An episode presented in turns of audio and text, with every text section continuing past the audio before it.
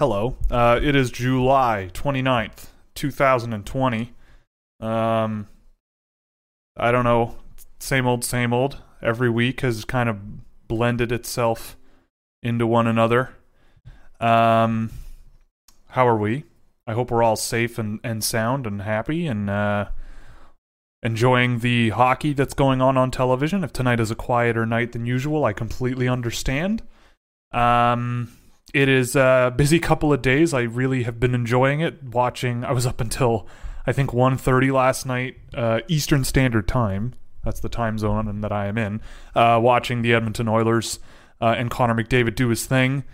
Um, it, it it it it's just so strange to see the game kind of played the way it is now. Although I might be in a minority here, but for some reason, when you remove all of the fans and everything so far, I've actually quite enjoyed it. You know, like it's it. I th- I think it's a weird difference between um, something that you buy tickets to and get entertained by, and like a presentation that is presented to you. You know, like it seems like this version of the NHL is like a weird, um, is like a weird version of like going to a play. Like you buy tickets, you go to a play and you watch it, and it's awesome. But if that play is turned into a movie or a version of the play is filmed and turned into a movie and you buy it and sit at home and watch it, you know, it's a different experience, but some things it suits better. Uh, personally, I don't really think it, I, I kind of don't mind it. Like the new camera angles, um, you know, obviously with the circumstances, it's the best they can do, and, and they're doing a pretty good job so far. Um, but I personally don't really mind it, and the way that things have been, uh, it's it seems to be going okay. Little a few hiccups here and there. I don't know what's happening to the audio feed for someone if it's if it's affecting you guys as well, but there some of the audio going in is also is coming out on the broadcast reversed sometimes. Uh, I I I've worked in audio before. I I I have working experience working with audio. I have no idea how that happens. How how a person's speech can be reversed that quickly and broadcast like that, and also have people not notice. But it might just be me. Uh, I might there might be something going on um, in my head uh, that that might be reversing people's speech. I don't know. I, I know those things can can happen, but I'm pretty sure it's happening. Um, Anyway, uh, enough about that. But I've been I've been enjoying it. Uh, so I hope that that it goes off without a hitch. I hope the bubble holds. Um, I've been enjoying the vlogs and such. I saw Christopher Versteeg is doing outfit ratings for players, uh, which is also very fun. Um, so I'm glad that that they're kind of loosey goosey a little bit. I saw that uh, Craig Berube was wearing a quarter zip today while coaching, which good on you, Craig. Had a boy. Uh, but yeah, uh, that's about all the real house cle- housekeeping. I mean, okay. Also, before we get into the questions and such, and we'll let some more people file in. Uh, there are two reports ready to go uh, at McKeen's. There was a bit of a of a of a low period uh, with public public reports. So uh, the guy my contact over there is now back, uh, the webmaster, as they say. So he will uh, have stuff coming out. I mean, the Mysak one came out today, so if you're a McKeen subscriber, you should check that out. Uh, it, it, it was a fun one to put together. I mentioned that on Twitter, but definitely, definitely check that one out. And then there's another one coming. Um, then there's another one coming. I would say, I think tomorrow. Uh, I rem- if I recall correctly the Mysak video will be public uh, Friday, and the next report will be public on Saturday uh, as well. And then we have a couple more ready to go for next week as well that I just got to produce and, and make into video form. But the data's all done. So, uh, starting to get a little bit busy, but I mean, it took a lot longer than I expected, but getting past the goal of 30 should be no problem. Uh, a lot of lessons learned with that ambitious goal. Uh, but whatever the data is probably a better uh, a better way to spend my time because it's far more applicable and useful to you. Anyway, thanks for joining me. It's lovely. It is a it is a lovely evening. Very hot week here in uh, beautiful southern Ontario. But uh, yeah, let's let's dive into these. Let's dive into these uh, inquiries that you have have sent my way. Uh, if Perfetti had really good skating, is he a for sure top five pick? Okay, that's a quite a loaded question right away. Um, so I'm going to counter your question with what do you mean by skating? So when I see Cole Perfetti play hockey, I see a player who is actually pretty quick straight line. Like he's quicker than a lot of guys that I've tracked before. So when he gets moving, he can get really moving. Uh, his skating is a little bit awkward. Like that's, I'll, I'll grant that that it's a bit awkward looking. But I think he's a player who knows how to work within the confines of how to use his feet and his brain and his hands together. You know, like when he's he knows how to navigate the ice really, really well with the puck on his stick. Um, you know, if if Cole Perfetti were better, you know, on his turns and better on his edges and, you know, a little bit uh, more upright in his skating and, and, and more efficient in his stride, then sure, I could see him being a much more lethal player long term. But I think these are things that you can learn. I mean, he's not, I think I have him ranked at six, if I'm not mistaken. Like, he's not far back from being a top five pick, at least to me. Yeah, so I have him ranked sixth, and so like the only thing that holds him back is that I think that there are are a couple of guys like Stützle and Raymond, uh, who even as wingers I think might carry some more value in terms of how much their game might translate. But I mean, Perfetti is not extremely far behind those guys, but I, I, I probably wouldn't touch him until then. And the only thing I would really want out of Perfetti more uh, would probably be that that that that efficiency when he's skating to be a little bit more prevalent because you know it, it leads me to believe that adjusting to the pace of the NHL might be tough long term or in the near term but I don't think that's going to be a long term problem with Perfetti whereas other guys might not have that hurdle uh, and the other hurdles might just be getting more experience against professionals for someone like Stützle uh, in North America at least or for someone like you know, Lucas Raymond, just more time, patience kind of thing. Just get more reps before you're ready for North American Pro. But with Perfetti, I mean, you're going to get whoever drafts Perfetti is going to get a good, at least offensive center. Uh, who I think might also end up on the wing personally, but I, I, he played well at center. It's not like he was a poor center in, in the OHL, and he's probably not an NHLer until next year at the earliest. So I think I think that he's not far behind from being a top five pick as it is, and there isn't a tremendous amount of stuff you can pick at his game that really knocks him down a peg. It's just a question of how much are you willing to gamble that parts that that the that the one thing that kind of is a little bit weird with him will will work itself out, and I think it will. You know, he's a creative he's a creative playmaker, great shot on him. Uh, he has all of the tools to produce, I guess. And and I I think he sees the ice, he commands the ice a lot better than a lot of guys that I've seen. You know, and and you know that you can give him sort of you can get him to quarterback a line for you. Uh, which I think is very, very valuable. Like, I don't know if he's a number one center in the NHL one day, but I certainly think he could be a good number two. You know, like, there's rumors that the Detroit Red Wings are looking at him at four, and that wouldn't be the worst pick. You know, like, I said this last year with the Red Wings with their high pick. I thought that they would go with someone like a Trevor Zegras because their their depth down the middle long term, a little bit odd it, it's a little bit less than what I would expect for a potential contender. Uh, you know, and you've got Dylan Larkin there, so I thought Larkin, Zegras, and maybe Erasmussen or Veleno long term is a pretty decent bet. So this year I'm looking at it and going, well, I wouldn't I wouldn't expect Perfetti to maybe be a guy that's more valuable to the team than Larkin, but I don't think I think those two as a one-two long term would not be the worst thing that you could try. And if Perfetti isn't the best center that you can find, then moving him to the wing should be no problem. He's been playing the wing there a bit when I have seen him this year, uh, and he didn't really look out of place. So, yeah, I mean, I I think that you could make the argument that he's a top five pick, but I don't I don't think I, I, I don't I think it's as a matter of personal taste in terms of what you're swinging on and what you're going to get.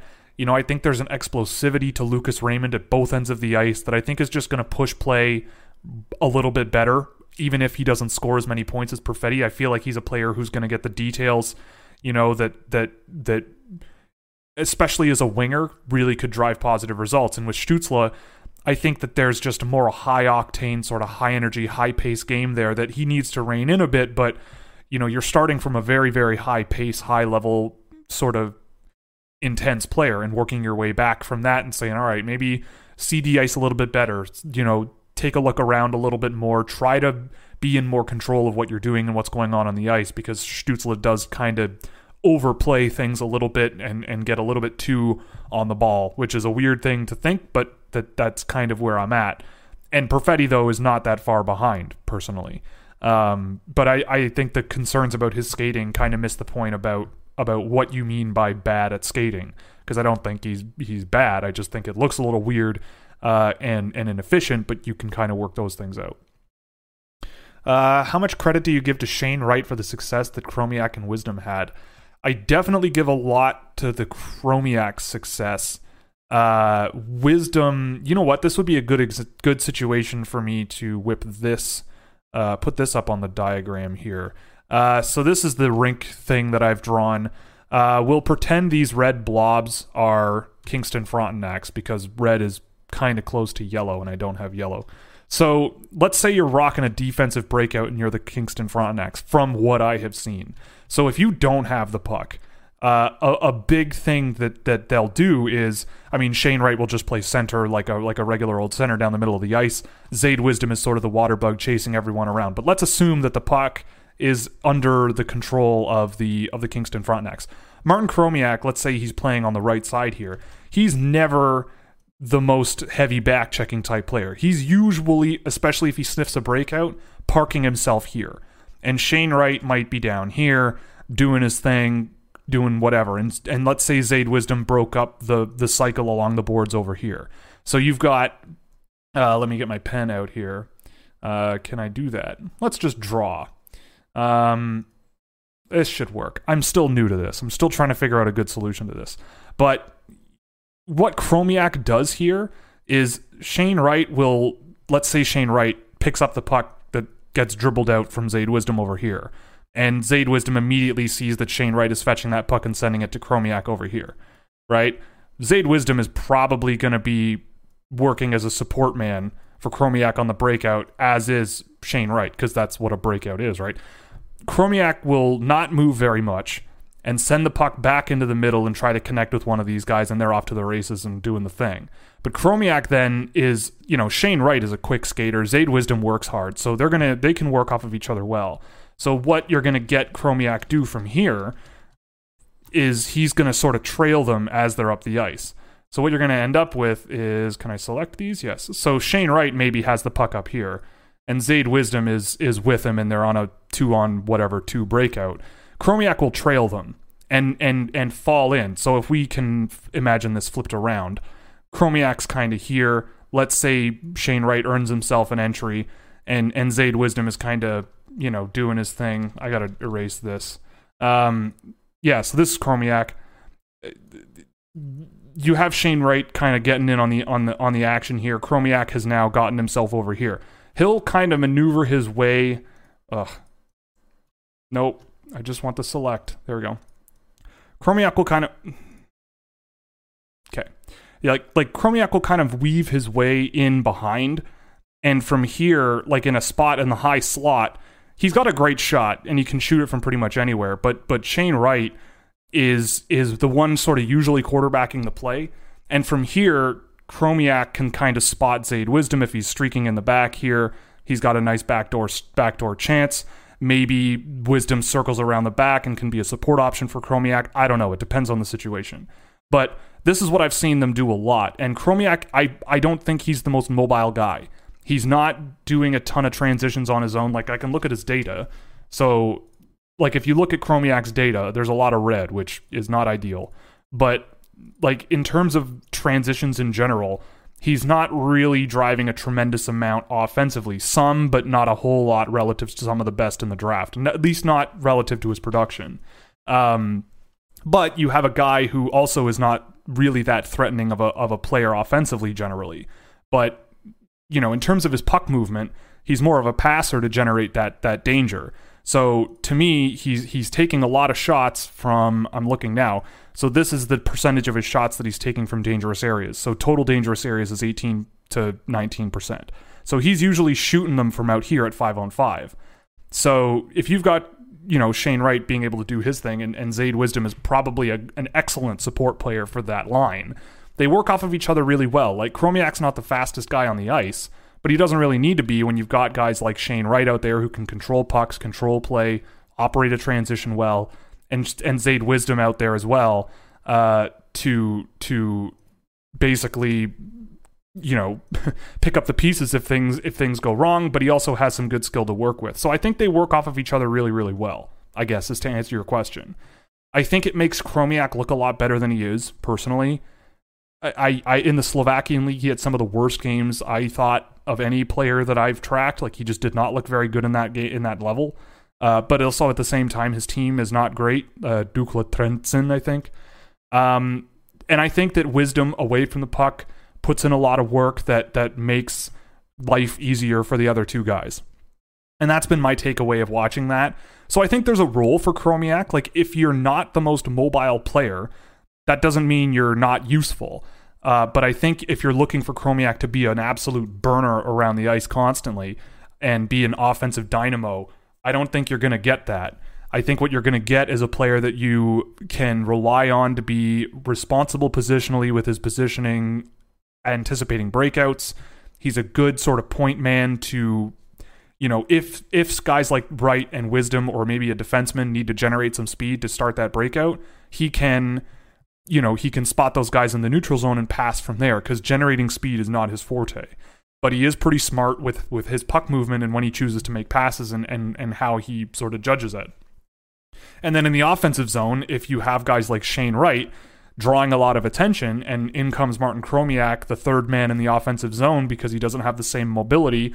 That's not the end of the world either. Like trailing men on a rush offense can have a lot of value. And if he parks himself somewhere in the offensive zone, he can really shoot it. So you kind of need to know what you're getting with Martin Chromiak. Like, I don't think it's worth looking at him as a, as a first round pick, but I would say that a lot of that line operated through Shane Wright, especially when you consider how young he is but they all kind of worked well together as a as a functional unit. Like if we talk about deployment and tactics, I think they work well together.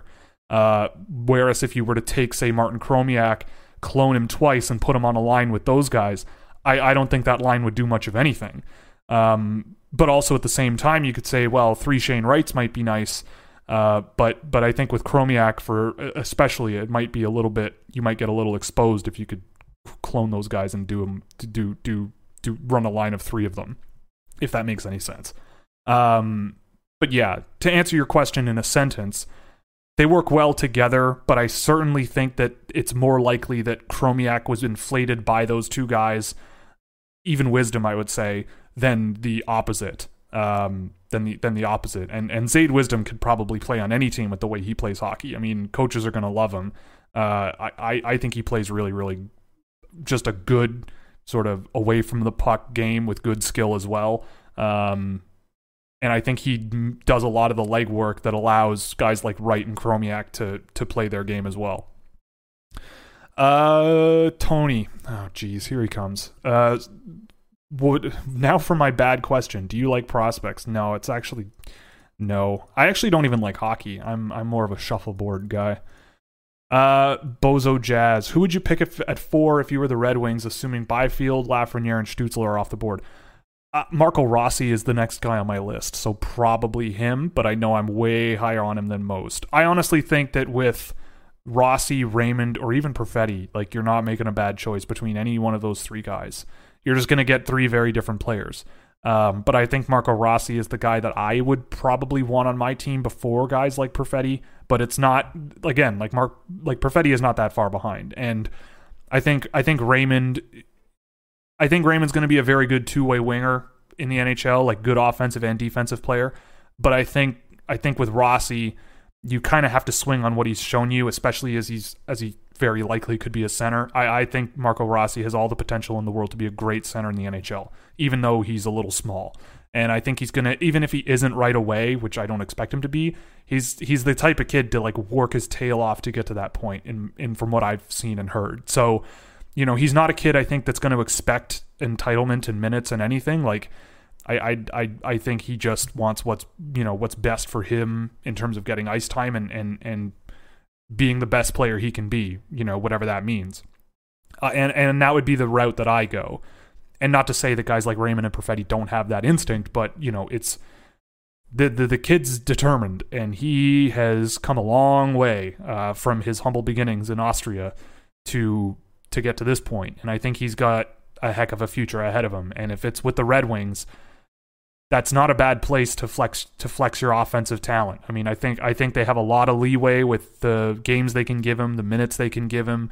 Um, and that's also true for guys like Perfetti as well. And if they wanted to pitch Perfetti to me instead of Rossi at four, I could see the argument, but I probably wouldn't do it, at least not right now. But but it, it's not it's not something that's in, in that you can't discuss at all. But my pick would be Rossi. Uh, Dave, hello Dave. Yegor Chinakhov. There was speculation the Maple Leafs were interested in him, and he went undrafted. Uh, thoughts on him and where he ranks? Yeah, I've seen that team play quite a bit. I don't I don't I don't see it with Chinakhov, especially if you're looking at overage MHL players. Uh, I, I I don't know. Like if I'm looking at, at Russian overagers, which, you know, they do get drafted once in a while. Like I really like Alexander Daryin. Uh, the Coyotes picked him last year.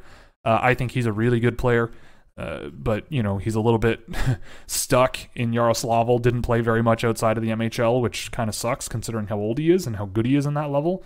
Um, but like I, I look at the Russian Junior League and any overagers there. And and I need guys who have also played elsewhere. And Chinakhov has played elsewhere and he's been producing in the VHL, but I don't I don't quite see it. Maybe I haven't seen enough, but I've seen Omskie Yastreby play quite a bit. Uh, I think I saw one of the games where Chinakhov was in the VHL. And I just can't help myself but come across more impressed with guys like Igor Suchkov, who is smaller, but I think he has all the potential to overcome his size, and no one seems to be talking about him very much. Uh, Anton Lukachev is a defenseman for Yaroslavl, who I've watched more and more of recently, who I've really liked. Um, you know, and he's an overager as well. Maxim Musarov. Uh, Musarov is kind of more on the lower end for me. Like I'm not, I, I probably wouldn't pick him, but he's on my list because I, I, have enjoyed watching him and I liked him at the World Juniors for Kazakhstan. Um, but like in terms of Russian juniors, it's also just really hard to to judge their value considering they're playing most of the year in junior um, as an as a reentry. But with Chinakhov, I just I, I don't know. I mean, if if the Leafs were to use one of their whatever sixth, seventh round picks on him, then sure, go nuts. I, I wouldn't be that upset. And he's producing. He produces against men as well in the limited time he has had. But it wouldn't be the Russian overage guys that I am I would push. And I would say that Suchkov and Lukachev are those two. Um, Daniel Alalakin is in there as well. Um, he's a he's a good player but it's also just very hard to wade into that when they're playing in the Russian Junior League as a re-entry. It's just a weird developmental situation, I think.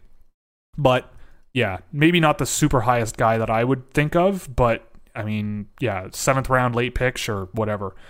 Uh, listening to Jarvis's report, and yeah, there's the yeah, Buffalo. Seth Jarvis is the one coming after Mysak. Uh, how you talk about Carter Savoie, they sounded similar.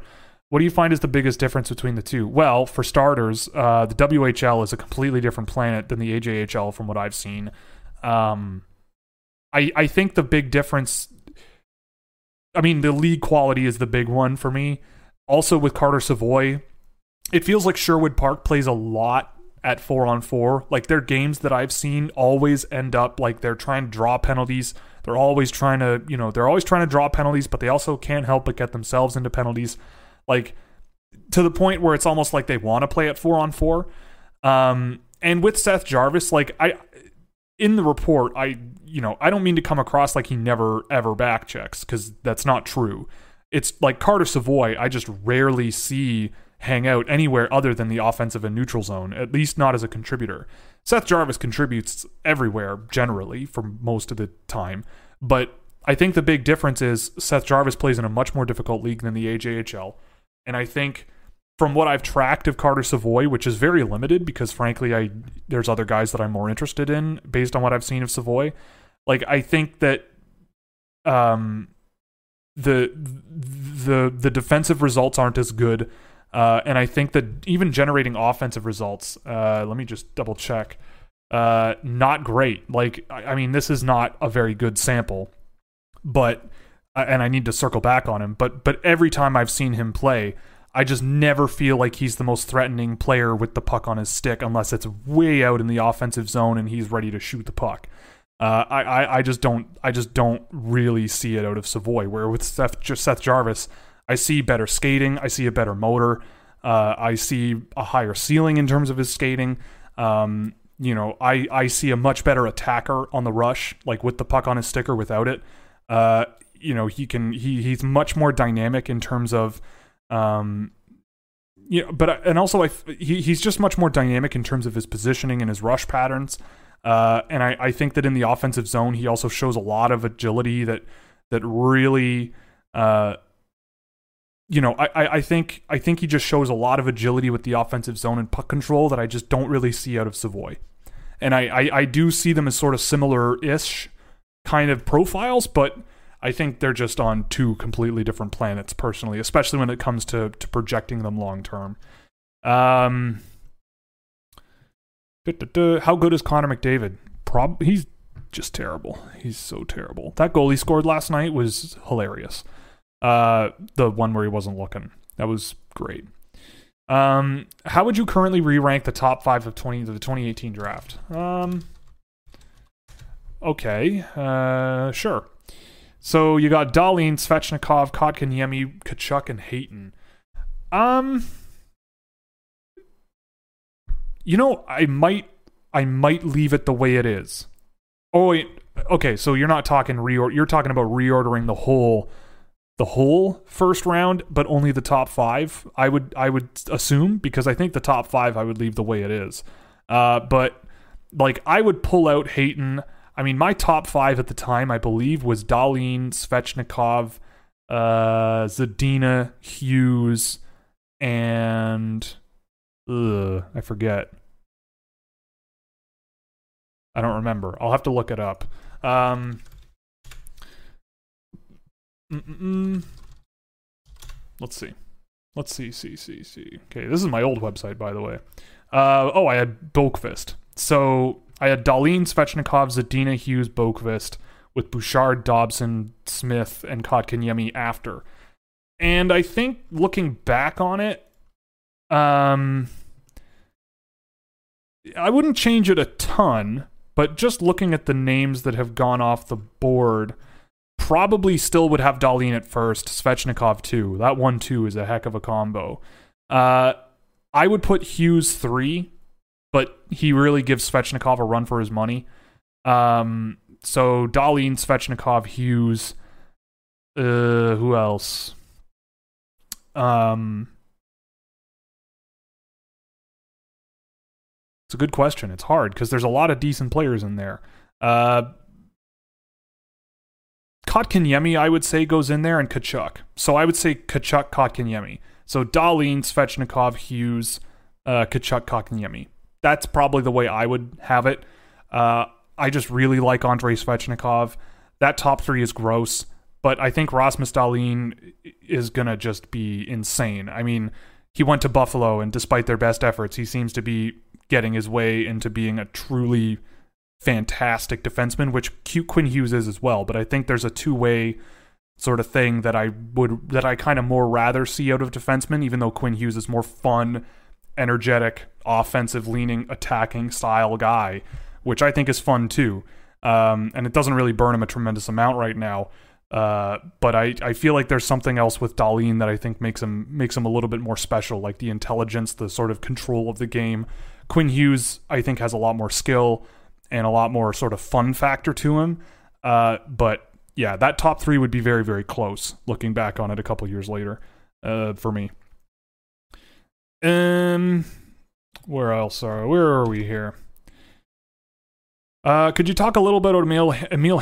I loved your. I looked at your analytics and his involvement in primary looked good, but he is a low offensive catalyst. Yeah. Uh, so most of that is, I believe that. Let me see. Um, yeah. So I believe, yeah, most of that is because Leksands is a very good offensive team. So you know, when you look at his goal for goals for percentage, the vast majority of the increase relative to his team comes from his defense, which frankly I can see. That guy is a madman uh, from what I've tracked in the SHL. Like he's gonna be just a crash and bang guy. I think. Uh, I, I I'm not so sure that he's this incredibly undervalued player, but uh, you know, at times he can be an absolute wrecking ball. So that's kind of why it's important to frame the raw scoring rates versus scoring rates relative to his team. Like it's hard to improve when you're when you're on the ice and you're scoring 3.7 goals at at even strength per 60 minutes and your team is also doing the same. Like it's it's such a high level that that's a that's a hard thing to overcome. But his defense more than makes up for it. Uh, and and he's scoring a lot of goals, which is where those primary points come from. So I like Emil Heineman. I think that again, similar to someone like a Chromiak, you got to know what kind of role he's going to play on your line. I mean, I've tracked him in the SHL quite a bit. I think that's the only uh, area I've tracked him, and some of his game is really good. Some of it is not. Like this is bad. Like you do not want your guys allowing possession on 83% of defensive transitions, uh, and he's involving himself in in a in a solid amount. So this is not ideal. Um, yeah, so you you might want to cut down on on him and being able to be pivoting and mobile in terms of countering forechecks and everything. But when when he's skating in a straight line and going after you, he can be pretty nasty. And when he's got the puck in the offensive zone, like this is pretty promising. And an offensive threat metric of 12.4 against men in Sweden. Uh, like just compare that to the other Swedish guys. Uh, Gunler, he's up at 17. Uh, Raymond, I doubt is even that. Yeah, Raymond is more in the Heineman range, but he's still a little bit better. L- much more limited usage, I think. And the other one is Holtz, and I think Holtz's offensive threat is like near yeah, so it's way below. Uh, but that's because he only shoots from the middle of nowhere. Um, but with Heineman, I think you know he he knows how to get to the front of the net. So if we're looking at these, so Lucas Raymond gets over half of his shot attempts from dangerous areas.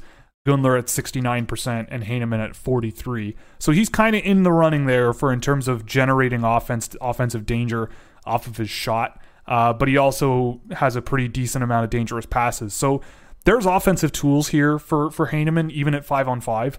Um, it's the defense, even though it in his even though like this is very favorable to his defense. I've seen that in the SHL it can be a little bit uh, a little bit nutty, and he kind of just barely hangs on to what's going on. But when he's coming at you, he'll he'll crush you, and I've seen him absolutely crush some guys. So if you like your players, you know your offensive guys with a bit more of that, you know I'm to smash you kind of attitude, then he might be up your alley. Uh, the prospect that you don't understand the hype on. Is that what I read correctly? Because my chat just exploded. There it is. Uh, the prospect that you don't understand the hype. That's a good question. Um, and I'm going to caution myself by saying that this isn't because I don't think the player is any good. Uh, but I personally don't really get the hype around Helge Grans. Um, I I think Grans is one of those guys who, um, you know, I just don't know what he's gonna be. You know, I I don't know what his defining skill is. Uh, I think people also misinterpret that he's an offensive defenseman. I don't think that's what he is. I, I I have always come away thinking that he is a, you know, transition sort of defenseman who complete who, who's a smart passer. He's a reliable passer. And I feel like he's going to be a guy that, especially if he's your first round pick, might be a guy that is a capable defenseman that you just kind of play and and you don't really worry about, which is fine. But I have him ranked in a similar region as Topi Niemelä.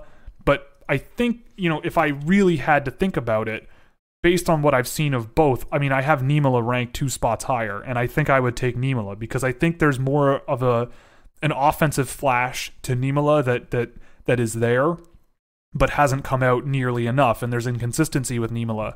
I find I find Grans much more consistent, but I don't I don't find it as a, the the flashes of talent to be as positive as someone like a Topi Niemelä. And in the Niemelä video, I went over it, like lo- looking at the three defensemen that I've seen and tracked against men this year. So Grans, Niemelä, and Nikishin. Niemelä is number one in pretty much every major statistical category I look at for defensemen of those three. Uh, there are there's others that Grans might be better in, but you know, I, I think Helge Grans is a guy who over time could become a dependable defenseman. He can play, sure. Like you won't have to worry about him. But uh, that's not really what I'm looking for in the first round of this year's draft. And in the second round, sure, especially if I've had a couple of first round picks I can swing on. But I think that the talent level of especially forwards from the middle to the end of the first round through the second round, there's a lot of fascinating players. And if you're thinking about drafting defensemen, I think if you're patient and wait in the draft a little bit, I think you could take bigger swings on guys later on, right? I, I, I, that that might be able to be players that push play better. You know, he's he's a solid defensive player from what I've seen. Um, but some guys are a little bit better in that area of the game, and his offensive game, like his his ability to control transitions, is not great offensively, but it's fine defensively, uh, especially considering he's playing against men. And but I I just don't quite get the hype of him being a very highly touted player. But maybe I'm I mean I'm happy to be wrong. It's happened before. Uh, but but again, it'd be a fine pick in the second round to me. Fine, just take the defenseman and, and turn him into something dependable, which I think he could be. But, you know, I'm a gambler. So I like to gamble.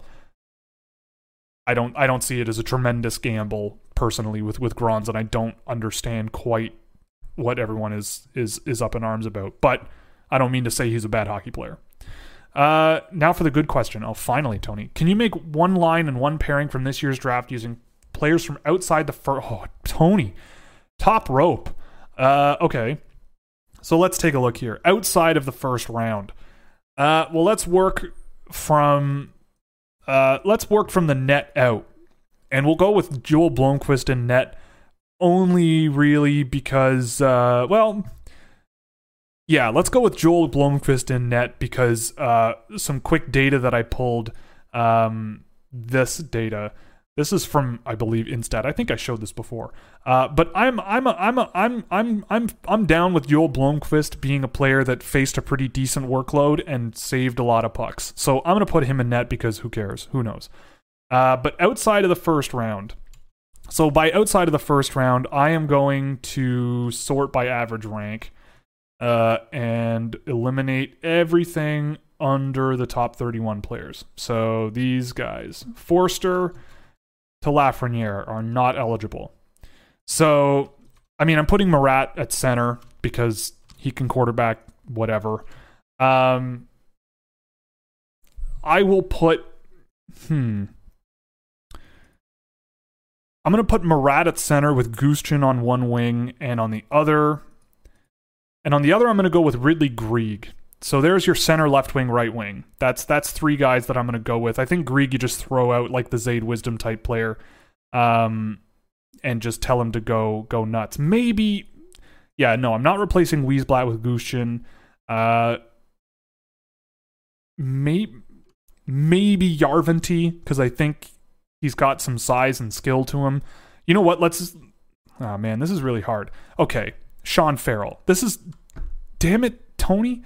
Um, I'm gonna go with Gushchin, Marat, and Sean Farrell up front because I think Sean Farrell's a great energy player uh, that can that can sort of be that water bug. Gushchin is your sort of skilled guy who can finish, um, and I think he's tremendously undervalued. And Marat because he can play for play defense and forward and or defense and offense, I should say, and he's just I think he's got tons and tons and tons of potential. Uh, and uh, two of these guys are also really young. On defense, um, like you don't want to go too turbo with your defensemen. So guys like Joni Jurmo might be not the best choice to play on that line uh, because he's his passing is not fantastic. Um, but I guess his role would be get the puck to Marat. But also like Joni Jurmo, when he gets really going, he can really go. And I do think that too much speed can be a bad thing.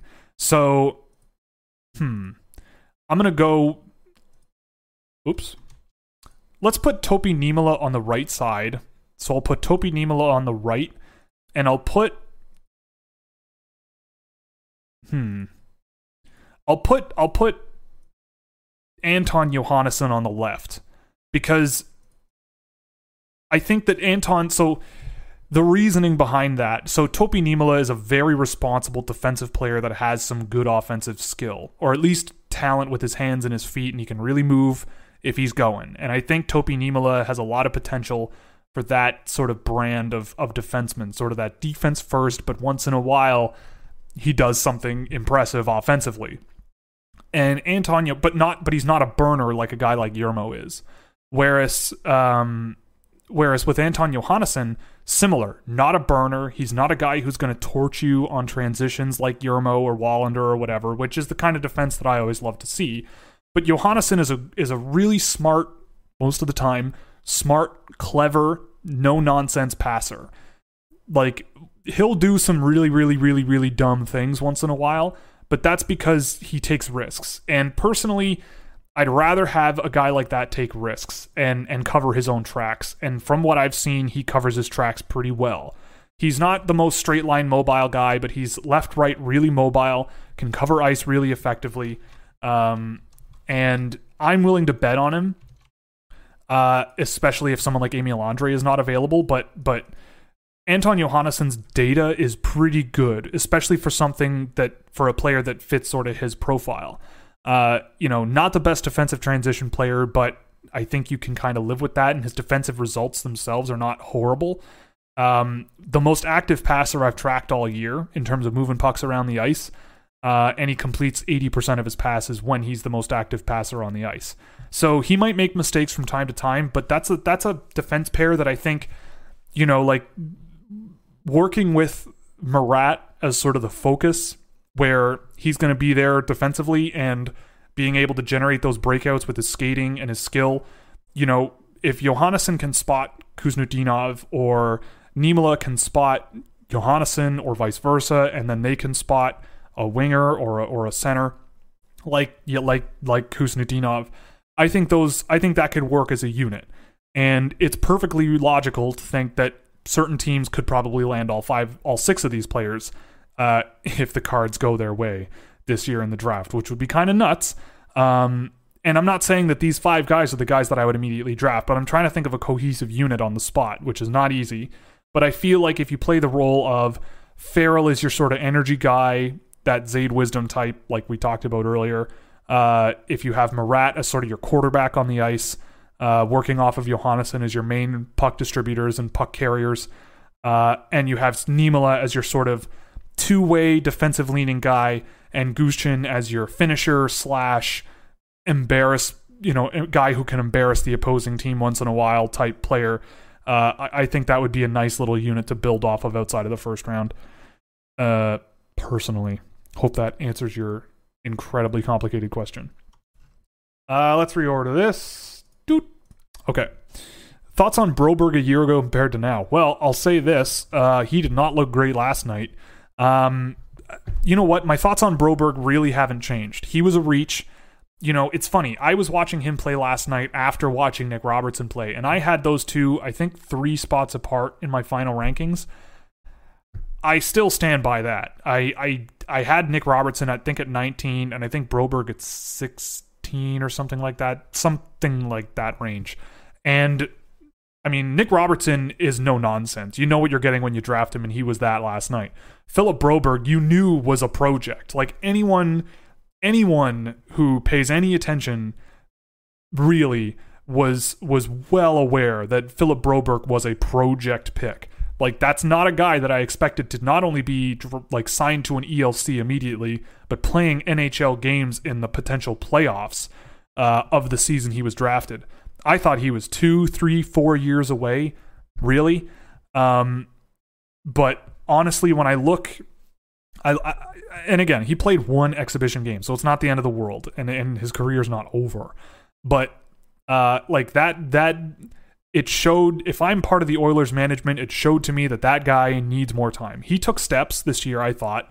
I thought in Sweden, uh, he looked in the SHL. He his possession numbers were good.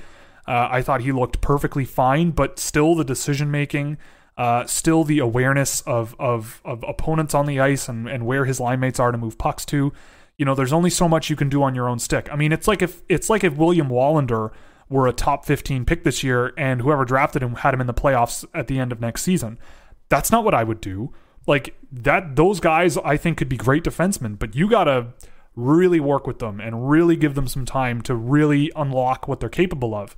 I thought Broberg was pretty thin, easy to knock off pucks, which similar to William Wallinder, you know, there there's echoes there. And I think I you know, I still feel as though Broberg is not this extremely uh you know, low value player all of a sudden, but I do think he was a reach, but I do think that he is, you know, uh I mean, there it's this is what rushing a player looks like. I mean, he looked bad, and I saw that. I think it was JFresh or whatever who tweeted that his ex his expected goals percentage was zero like one or something.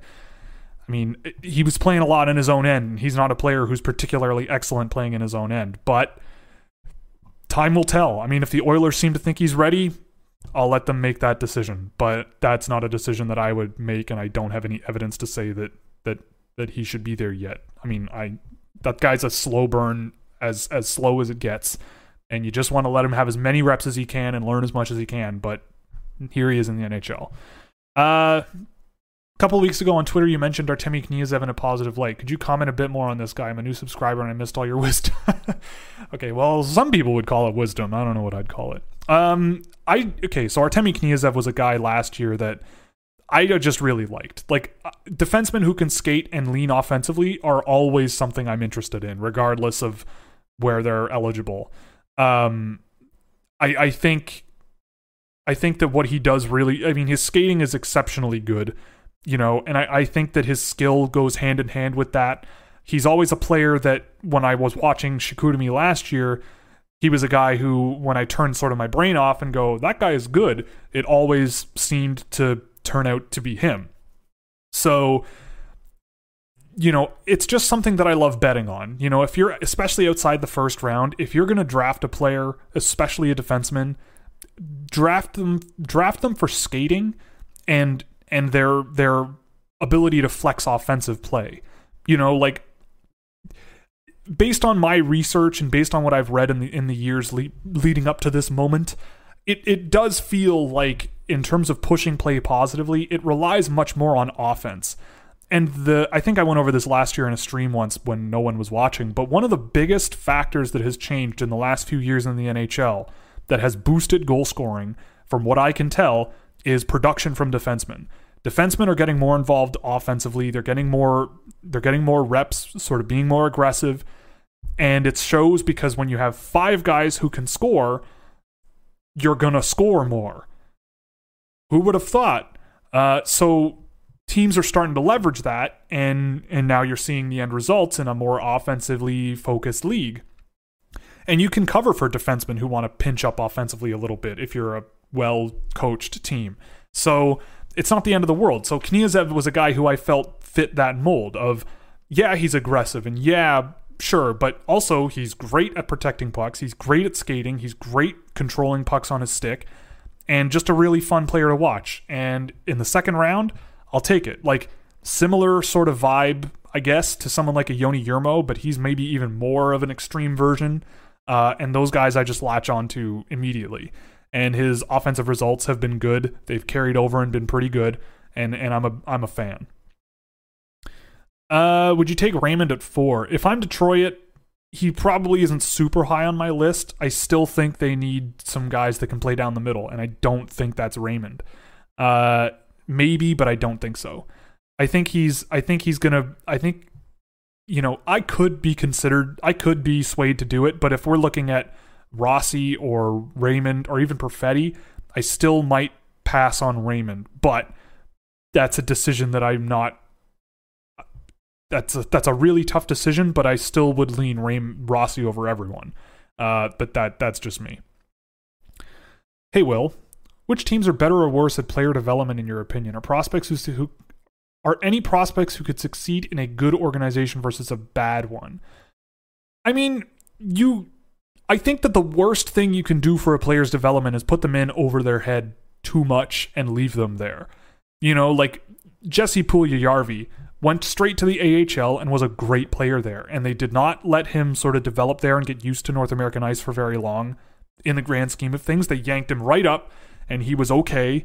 But very quickly, I, if you watch Jesse Puljujärvi play in Finland this year and watch video of him with the Oilers, two completely different players. They had him in front of the net, knocking down redirections and cleaning up rebounds and being a, a net front guy in Edmonton. That's not what he is. He's a trigger man. He can shoot it from anywhere and score from pretty much anywhere. He's got a good playmaker instinct as well, but he's not he's not a grinder. He's not that type of player. He's a he's a guy who shoots and he's a guy who can control pucks and and and just needs the offensive zone to play with. That's kind of how he is.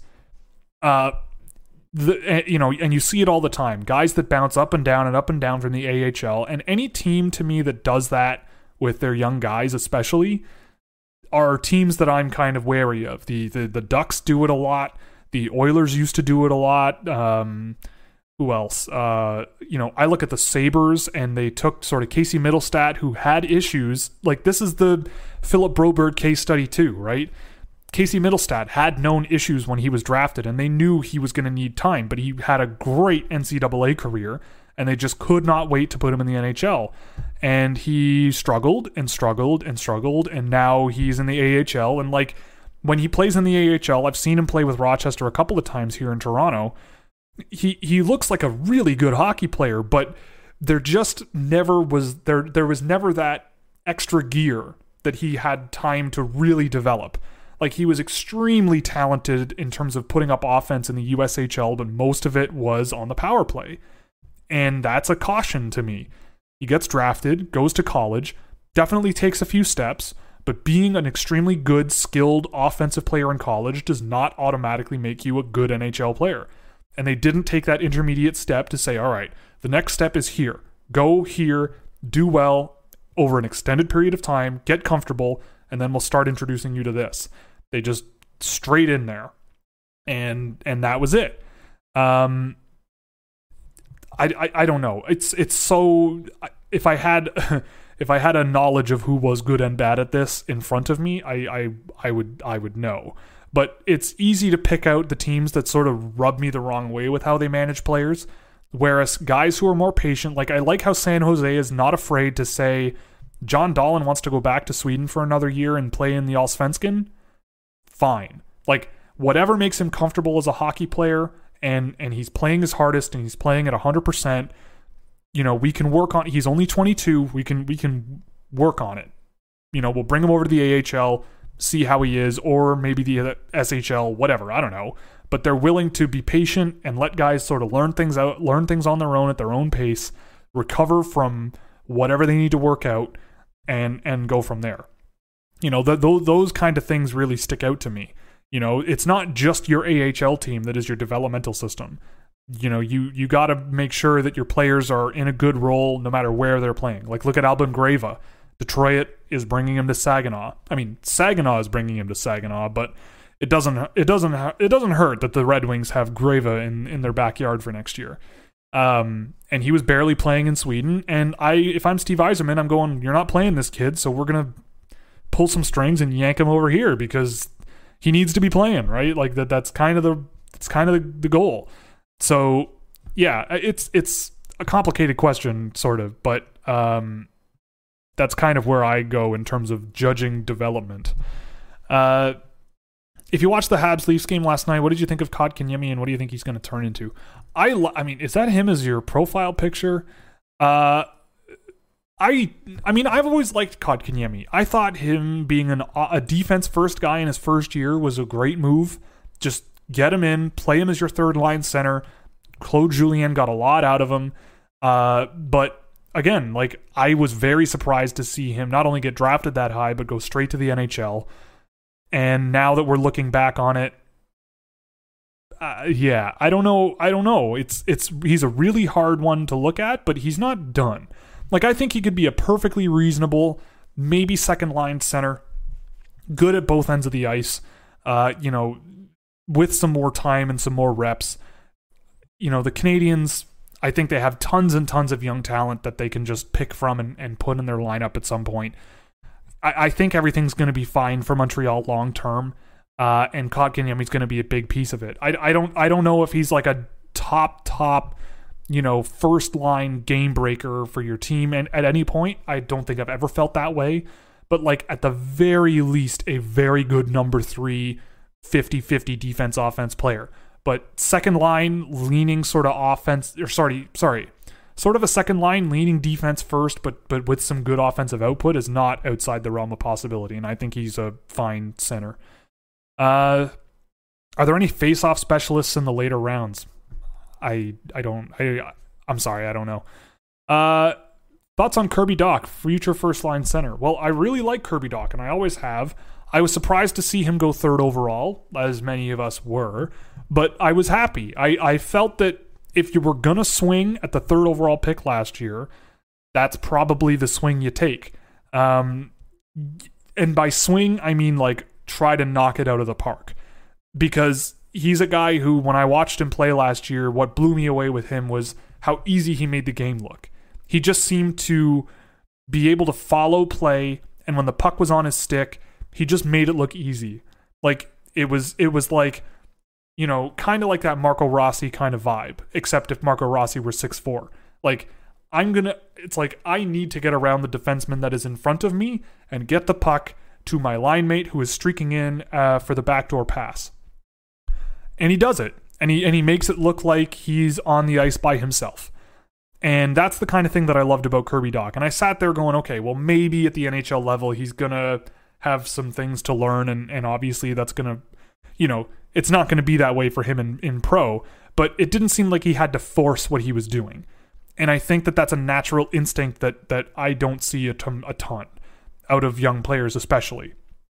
Uh, you know, so I think what Kirby Dach brings is that sort of patience and skill, but you know that that speed. I think that his defensive play today, from watching him, he was causing neutral zone breakups quite a bit. You know, I I think that he could be a very good sort of. I don't know about first line, but I think he could be a very good sort of offensive leaning center, like really creative playmaker he's got a really nice shot from what I've seen as well. I haven't seen a ton of him in the NHL with Chicago this year. Like today might have been the third or fourth game that I saw him play in the NHL. But from junior last year through this year, like I've always been a big fan of Kirby Dach. And I think I had him ranked fourth on my list last year, if I'm not mistaken. Um, if I'm not mistaken, that's where I had him ranked. Let's check. I could be wrong. Oh, I had him at five, behind Byram and Turcotte. Okay. But yeah, like you could have you could have at three last year. It would have been a tough, tough call. Um, but yeah, okay, so there we go. Kirby Dach is bar none my favorite player in this year's draft to watch play, not named Kakko or Hughes. Uh, it's true, and and when he was at his best last year, he was exceptional. Um, and that's something that Chicago clearly bet on, and it seems to be working. I, I thought he looked great today, uh, and it showed on the score sheet as well. So I'm I'm a fan of him. Uh, which CHL teams did you have the most fun watching this year? That's a great question. Um, I really enjoyed the 67s, obviously, because they're friggin' insanely good. Um, the 67s are right up there. Uh, let's see. Um, because I also need to make sure that there are teams that I've seen or teams that have players on them that I've actually tracked and seen.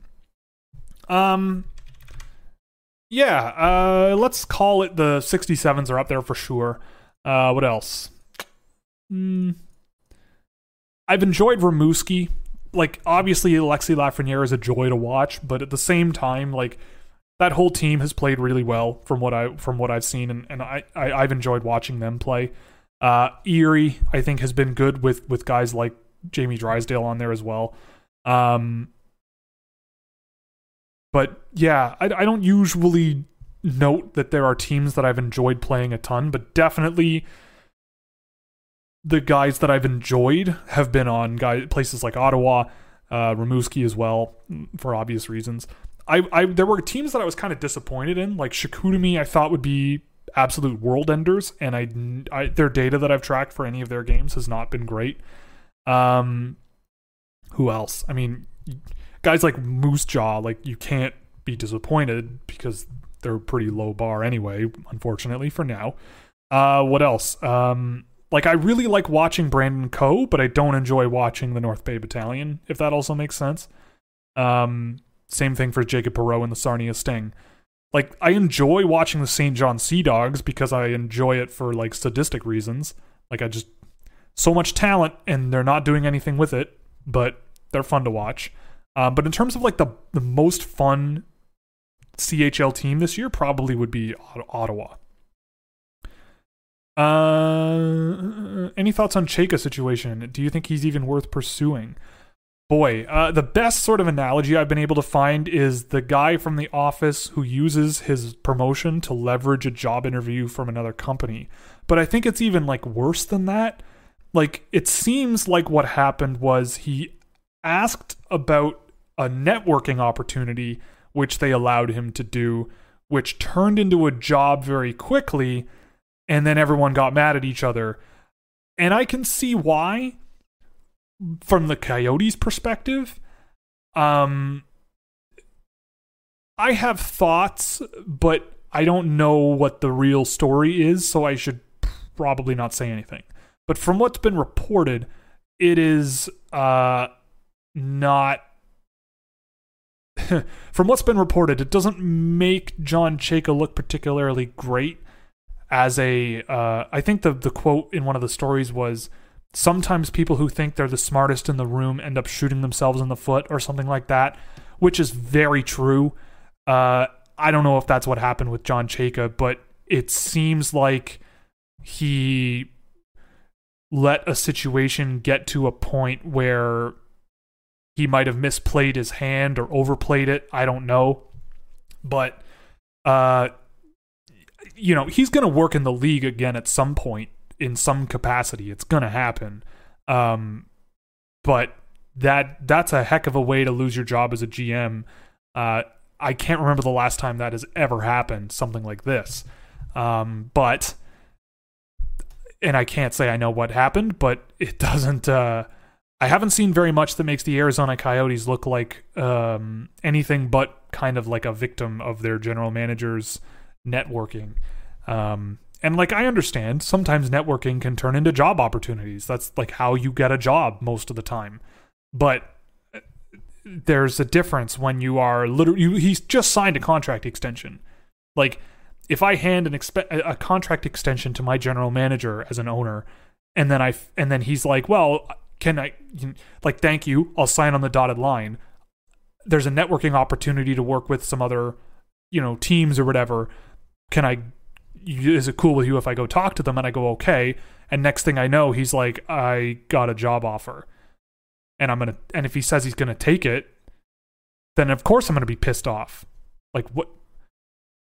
You know, like that would piss anyone off. That would make anyone mad. So, yeah, I don't know. If that's what happened, then whatever. But I, I, I feel like we're not quite done with that story yet.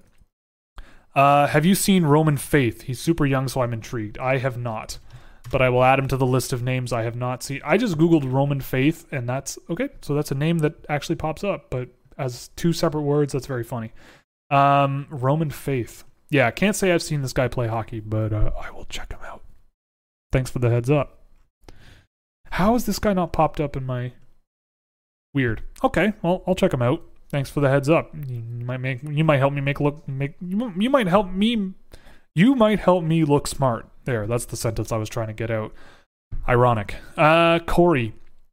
Hey, Will. Curious if you've seen anything from Jack Ahcan or the Ahcan? I've I've I've seen his brother play uh, Roman, and I can't remember his play-by-play. I kind of any Wisconsin game I've kind of wiped from my memory. Uh, or Brinson Pasichnuk. I really like Brinson Pasichnuk a lot. Uh, I, I I don't know if he's ever an NHL player, but I've seen him play a couple of times over the last few years. I'm I'm a fan of him. Jack, I remember playing in the World Juniors. If I'm thinking of the same player, I like his brother more. I I don't know what Jack is going to be at this point. I think he's pretty old. Um, I think he's yeah. So he's going to be 20. Yeah, he just turned 23 in May. Uh, you know, I always liked uh I always liked Roman personally, um, but I can't say I've seen a tremendous amount of Jack. Uh, he was playing with St. Cloud yeah, I don't know. It, we'll see. I mean, he's a free pickup, so sure, like go nuts. Um, but I've I've from what I remember seeing, it's kind of like he's an undersized guy that that has problems that come with being undersized, and I don't think he quite has the speed and skill to really overcome it. But I mean, Cooper Zech was a good pickup for them last year to see, and and this cost you nothing. So good for good for him, and good for the Bruins. But yeah, Pasichnuk is a guy that I do like. Uh, does German Rubtsov make the NHL at this point? Is he or is he set to return to the KHL? You want to talk about a guy who's just been sidelined, unfortunately, constantly. I always really, really, really liked uh, Rubtsov, and uh, I don't really know what the story is with him. German Rubtsov. I mean, I yeah, I, I really liked him when he was draft eligible. Really thought there was a really bright future for him. Um, now that's kind of being called into question. I mean, you never know. I mean, this was his first season where he hasn't dealt with some kind of injury since 2016 it looks like. Um and you know, give I'd see I'd see where he is next year. Like his contract expires at the end of next season. So ask me the same question in May of next year and maybe I'll have a better answer, but uh, you know, I've always had hope for him, and I always have hope for guys that that that have trouble with injuries and everything, like Gabe Vilardi and everything. Like I, I want these guys to to figure it out and make it. I always felt that Rubtsov has a had a ton of potential uh, as like a as like a sort of almost like a Marat kind of player, like great puck possessor, great quarterback of a line, um, really fun to watch. But I just it sucks like when you see this kind of thing happen with with injuries and such especially when his AHL career had gotten off to, uh, or was it got off to or ended? Um, yeah, so his AHL season started in November and ended in January before he was called up to the to the to the Flyers. Oh no, that was this year. I'm sorry. Uh last year. So October. Yeah, so he played in October and ended up getting a call up. Oh my god, I'm so slow. I am so slow today. Yeah, so October to November, and then he was injured for the rest of the year. So he had had a great AHL start, and then uh, that was it. And that's something that I hope he recovers from. I mean, this might have just been a rebound year, and he'll be right back to it next year. I hope he is, um, because I've always had faith in the guy. But but if it doesn't work out next year, then sure, I could see it where he goes to the KHL. But I I doubt the Flyers would want him to leave. Um, and especially when he's still not waiver eligible, I don't think, um, beyond his ELC. So I, I, I think, or he would be because it would be five years, I think, if I'm not mistaken. But yeah, anyway, it's uh, it's interesting, but I I uh, I I have all the hope in the world that that he figures it out and gets a career because I've always liked him, and injuries are crummy. Keith's French fries. Hello. Are there analytics specif- specific to measuring goaltenders? If so, what are they? Um. Okay. Well, I'm not a goaltending expert at all. I don't know much about goaltending, really. But if I were to track goaltending, I did build a little template here that I was going to use and never did because I am a coward. Um. So yeah. So what I would have tracked if I was looking at goaltending would be this is just adding all this, but high danger shot attempts, uh, high danger saves, so actual saves where the puck hits your pad, and same for medium danger and low danger. Uh, cross ice shot attempts, so cross ice pass leading to a shot. I feel like that's something you should track separately as well. Um, cross ice saves, so anytime you see a cross ice play with a save, yes, or I guess anything anything leading to a pass that is, uh, what would be the word? like any sort of pass that is perpendicular to the sight line of the goaltender, to me is cross ice. So if someone's in the corner and sends it in front, that's something the goaltender has to adjust and adapt to. Maybe not so much going from face-off circle to face-off circle because I don't think you see that very much at five on five uh, in my experience, but it happens sometimes. Um, but again, I haven't done any work in this actually.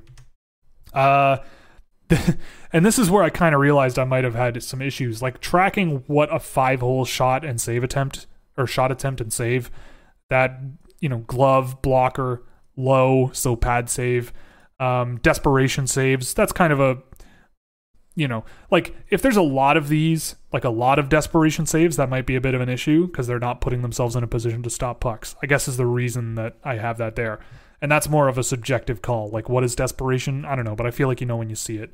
Uh, what else do we have? Uh, flops. So, in how many times do they end up on your butt? Um, rebounds like so this is really interesting to me that I never went into, but where are the rebounds going? So like a low danger rebound to me is like kicking a puck into a corner. A high danger rebound to me is letting it just bounce right off of you and land right in front of you and you don't cover it. Like that that's bad. You don't want that. And again, I'm just taking it from a fundamental perspective. Like what do I want my goaltender doing and what don't I want them doing? Um medium danger rebounds would be kicking a rebound out into the middle of the ice.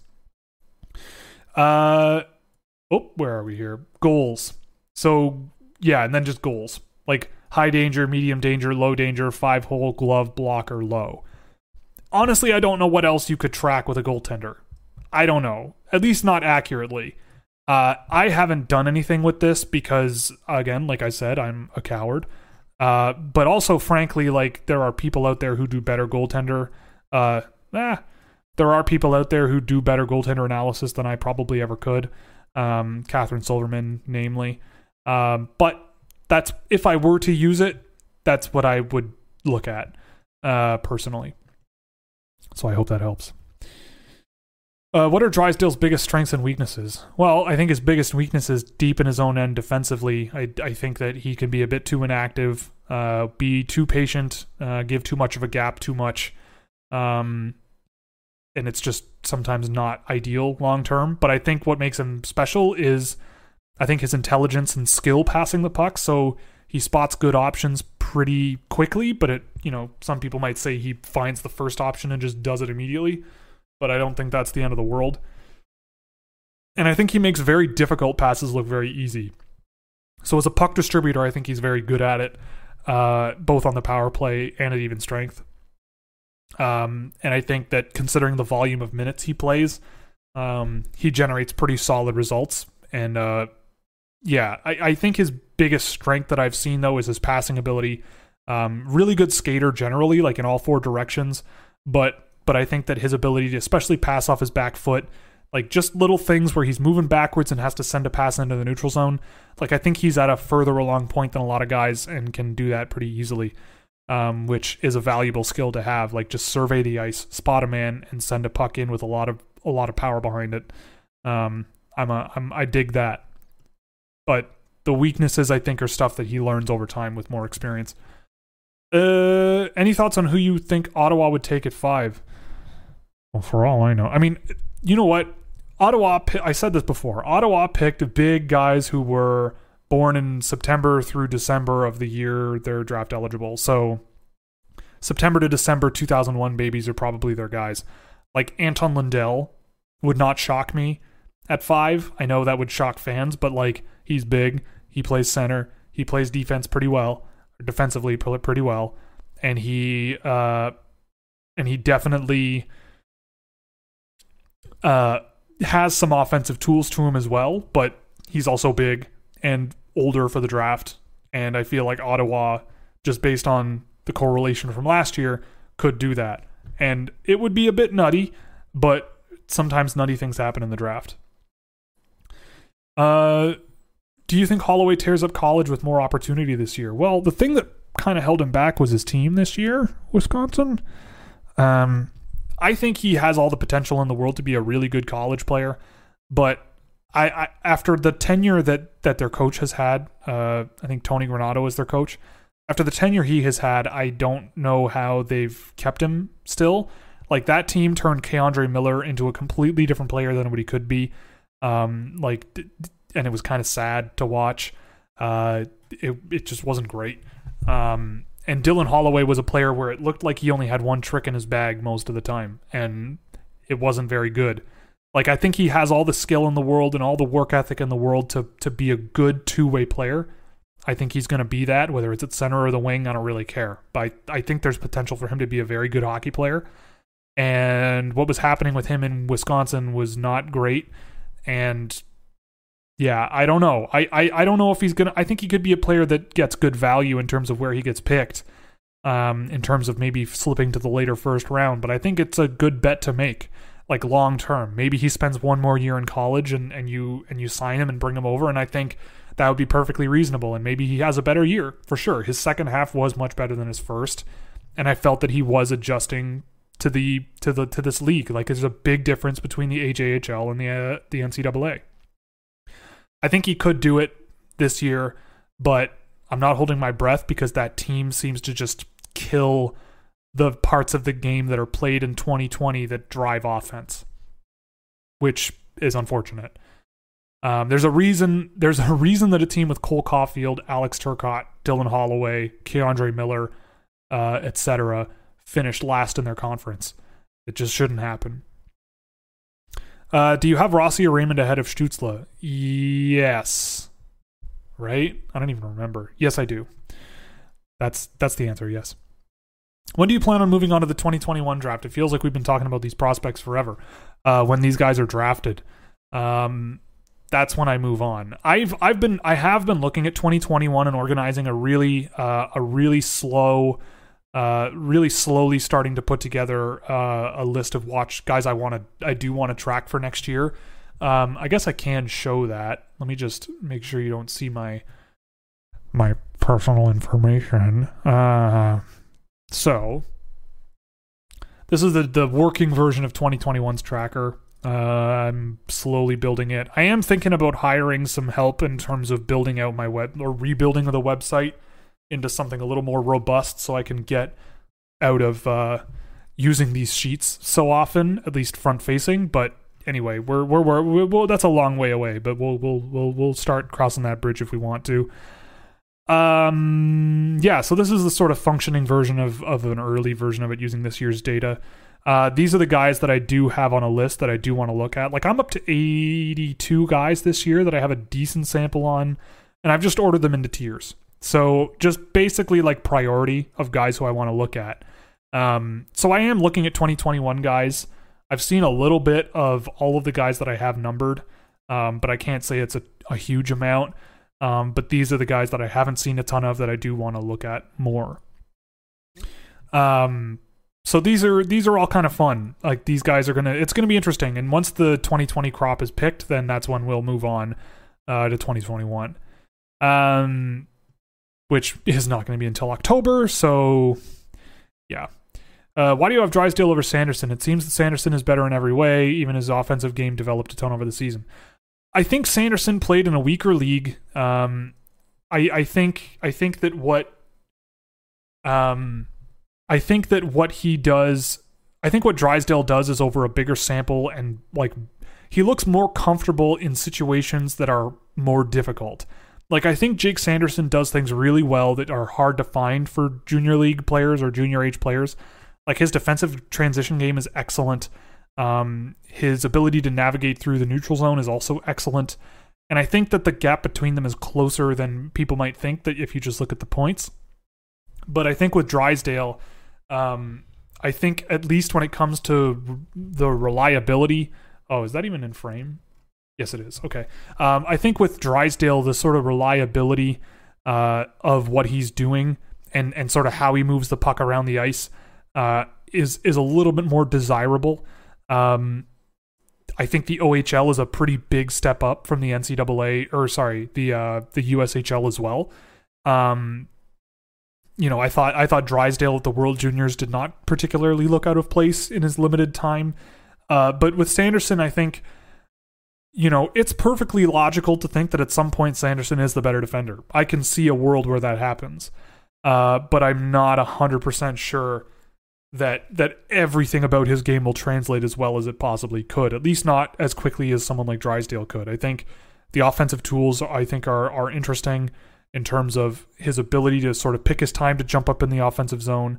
Um, you know, his play to move pucks into the into the neutral zone I think is is right there with Sanderson.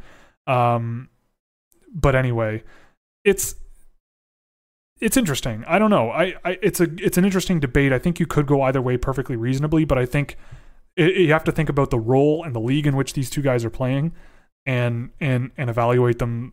You know, like the data does favor Sanderson in a lot of ways, but there are other things that I think, in terms of context, I think there are things that that Drysdale does a little bit a little bit better, but it's hard to say because Sanderson didn't play in the same league. Um. Who do you see as the best defensive minded defenseman in the later rounds? Um Let's close that. Defensive minded defenseman. Well, hmm. it's a tough question to answer. I mean, Eamon Powell would be a good one. Uh, I think he could be a good defense first player. Uh, pretty pretty happy with with with with Eamon Powell's play as a defensive player. Emil Viro could be a good defensive player as well. I think his skating is good enough. Same with Brock Faber. Um, you know, Helge Grans defense first, but he's not going to be available later rounds. Uh, who else is on here? I mean, if you want to dig into guys like. It's hard because what a defense what does a defense first player mean? Like Victor Mancini might be a good defense first player. He drives two-way play really well through his defense.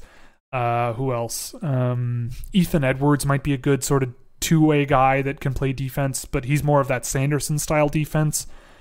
Uh, like I don't know about Alexander Nikishin, but it's hard because he probably shouldn't have been in the KHL, but he was, and I don't know. But guys like Powell, Viro, Faber, you know Schneider if he's available, but he won't be available late rounds. Um, those guys might be up there. Daemon Hunt as well could be a good one late if he slips, which I think is entirely possible. Um, but yeah, he might be a good one to pick up late uh, as just a let's see what happens kind of defensive player. Oh, Jim, thank you. Thank you very much, Jim. I'll uh buy some beers and draw your name on it. Uh, I'm just kidding. It I don't I, don't know what I'm gonna do.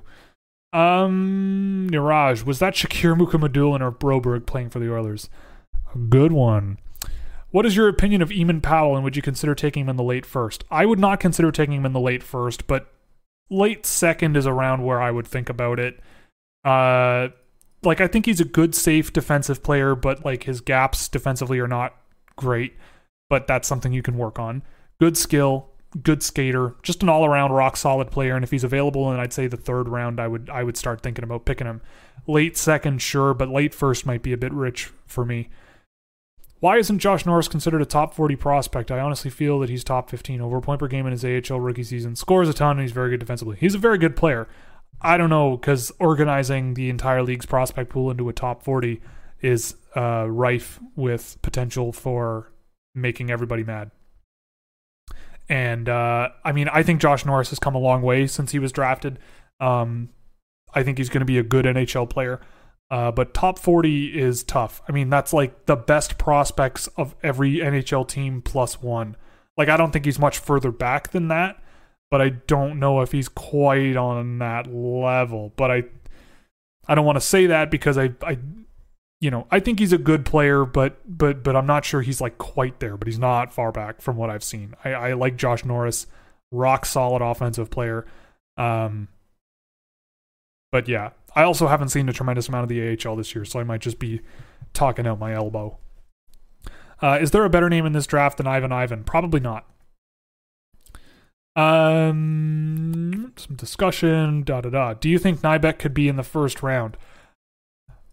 No, I, I don't think he's going first round. I, I think teams are spooked by him. He's small. He's not fast. Um, I'm not I'm not the anti Nybeck police really, as much as I know there are some people out there who are, but I am anti Nybeck super high in the draft. Uh, I don't I don't think he's gonna be at the professional level quite what people think he's going to be as a junior player, but he's surprisingly resilient on his feet. He's a good passer from what I've seen and tracked. Uh, you know, there's parts of his game that are questionable. Let me just pull up what I've done on him. I haven't gotten a huge sample on him, but his, you know, generating offense is not surprisingly at 5 on 5, it's not a huge you know, at least generating dangerous chances. It's not a huge part of his game right now from what I've seen. Again, and this is also against good teams. Like I basically primarily track them playing good teams because that's, you know, when they're tested the most. But surprisingly good transition player from what I've seen, just not a whole lot of defensive transitions that he's involved in. Um not a whole lot of offensive ones either, but a decent amount. Uh, usually the top top ends of these guys are up near like 80, uh, I think. Let's just double check that so I don't make myself look silly. Yeah, so like 100 is the upper bound of that. Usually like 80 is really notable, but he's not far behind that. Um, medium danger opportunities at least 60% of the time. Sorry, 60% of the time, at least medium danger opportunities, which is good. But uh, he's playing against juniors, but he is at least getting inside and and and getting his shot attempts off from inside. Uh, I just think that this is all just kind of okay, like at the junior level. And I think that he did step up in the SHL and played pretty well, but I still think that, you know, he's a guy that you kind of draft in the second round, close your eyes and just like hang on and hope that things come a step or two or three between now and and and 3 or 4 years from now. But he's a guy who I think is small that will have problems overcoming his shortcomings, which th- there are some other small guys that I don't think have the same problem. Uh, but you know, I think I think the concerns about him are a little bit overblown, but I do think they're legitimately there.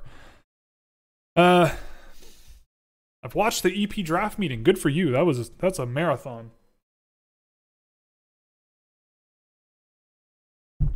Uh, if I remember right, they did not rank neighbors. No, they did not. Mitch Brown was very vocal in his dislike. Any thoughts on why? I think it's because there's a big mismatch between what Jake Neighbors tries to be and what he is. you know, I think Jake Neighbors could. I, I I don't agree with the idea of completely not ranking him. I have him. Uh, where is he here? Um, I can't find him. Here he is. In the late second round, I have him, and I think that would be fine. Like I think Jake Neighbors plays like he wants to be a high skill, high octane offensive player. I don't see that really. Uh, I think he's got I think he's got decent talent, but um, but I think he he he his skating is a little bit strange, but I think he moves around the ice just fine. I think his skill is just fine, but he he again like oversteps what he's capable of a bit. Um and it happens quite a lot. Deep in the offensive zone though, he's very effective and away from the puck, he plays hard. And I think that if you give him the role of go out there when you don't have the puck and crush guys and play hard and get that puck back, and when you do have the puck, just get to the net. Just just get to the net and and cycle play around there. Like that's your one and two main jobs. And I think that if you keep things simple with him, he could be an effective player down the road. But I think that he is trying to play as if he is Dylan Guenther. and I don't I don't think he's quite at that level. I I think that their criticisms of him are legit, where it's like he's not super dynamic. He has a very limited, you know, in terms of the plays he can make in transition. It's very limited. Uh, but I also you know, there's more to it than that. I don't have the video in front of me, so I can't go back and look at what they said about him. But from what I remember, a lot of it was based around his his thought process around the game, and I think that there's a lot of work that needs to be done. I I wouldn't go that far in like the do not draft area, but I definitely think that he he he needs to develop his game into something a little bit different uh, if he's going to be valuable. And I think he could be a valuable piece. It's just I don't I don't know if he's going to be like a super high octane type player as opposed to more of a physical uh, guy who can chip in offensively as well, which he can do very well. Uh, especially you know in, on the data side, I've tracked of him. He can he can do it pretty well, like right around the net. Uh, maybe more thinking of him like the uh, North American Daniel Torgersson a little down the road. I don't know. Thinking out loud. How real do you think Mikhail Abramov's season this year was? Quite real. Has he improved in your esp- estimation of his likeliness to provide value in the NHL? We'll see about that, but he definitely improved. Like, I think that, you know, I still am a believer in Igor Serdyuk. I'll, I'll, I'll, I'll volunteer myself for that. But uh, separating him from Abramov certainly did hurt him a lot. And Abramov has the skill to dazzle him junior. And we'll see how it translates to North America, but it's definitely something that you can bet on. I, I don't know I don't know if it's quite at enough of a level to be an NHL player, but I think at the AHL he could at least make noise and feel comfortable there and play, and whatever happens from there happens. And I think uh, after another year in the KHL or QMJHL, I think he'll I think he'll improve to the point where he's he's more than ready to do that. But I like him. He's a lot of fun to watch. The fun factor on him is really really high. Uh, in Drafts Dynasty's video on who? Grans? Yes. Uh, he noted how bad his pivoting was when skating backwards. Uh, yeah, I. Yeah, like his. That's. That kind of touches on stuff that I've noticed with him. Like he's again that sort of defense first kind of guy. Um, but yeah, like I'd have to go. I haven't tracked him in a long time, uh, so I'll have to go back and check. But yeah, I I uh, where are we? I missed it. Yeah, I would need to go back and check and finish my tracking on him, but I definitely have felt that like the thing that spooks me about Grans is that there's a mismatch between what people think he is and what he is.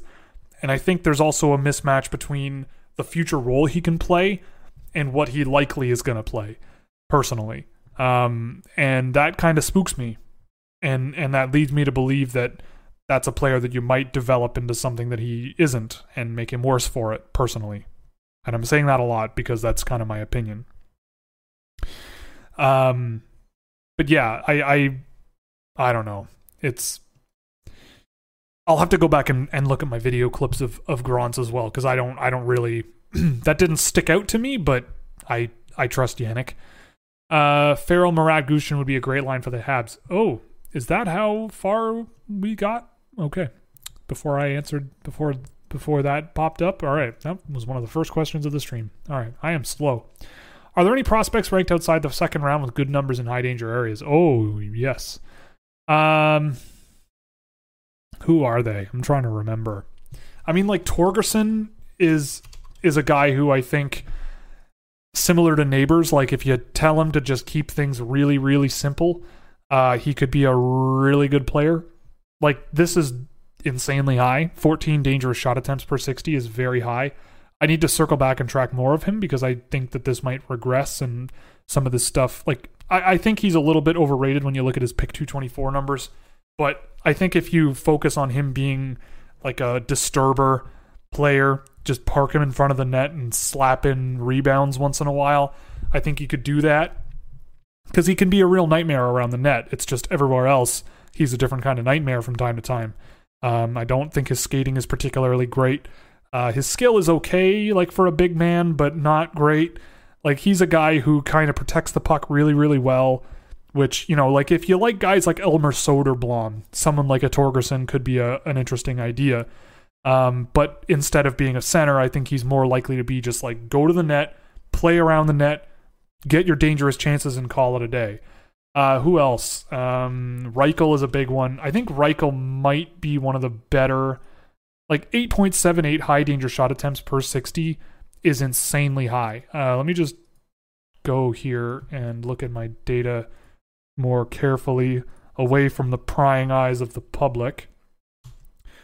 Um, so the highest from what I've tracked, uh, so this is subject to change. The highest, oh, that's not individual. I apologize. Uh, the highest high danger shot attempt players per 60 minutes at 5 on 5 Lukas Reichel is number one. Ozzy Wiesblatt is number two. Benjamin Baumgartner, interestingly, is number three, and that's in the Swiss Pro League. Uh, Daniel Gushchin is number four, and Seth Jarvis is number five. Uh, Lafreniere is number six, and Lafreniere is actually the leader of everyone I've tracked, uh, I believe, in medium and high danger per 60. Oh no, that's false. That is Gushchin. So, yeah, in terms of guys getting dangerous shot attempts, Gushchin, Reichel, Torgersson, uh, Ekmark, Elliot Ekmark is up there. I don't know how that works, but he's up there. Seth Jarvis, Cole Perfetti, um, Veeti Miettinen, and Alexander Pashin. That's like, and Brett Berard is up there. Marco Rossi.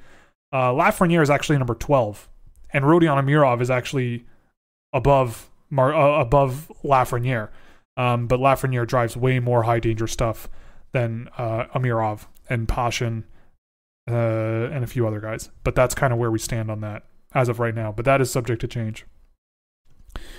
Where did you? What did you think of Filip Chytil in his draft year? Not much because I didn't see a ton of him because he was playing Czech second division and I was a noob and I didn't know how to watch. But yeah, I had him. I I I did not. I did not see a ton of him outside of international competition and did not think he was. Uh, I was shocked, just like everyone else, when he was picked in the first round. But here we are and we all look a little sillier for it. And it means it's a good example of like stick to your guns. If you believe that you found a guy, stick to your guns. Can you re-rank your top 10 players in the 2019 draft? Uh, sure. Um, okay. Based on what I've seen in the last year, ooh. We'll go with Hughes, Hughes, Dach, Kakko, uh, Zegras,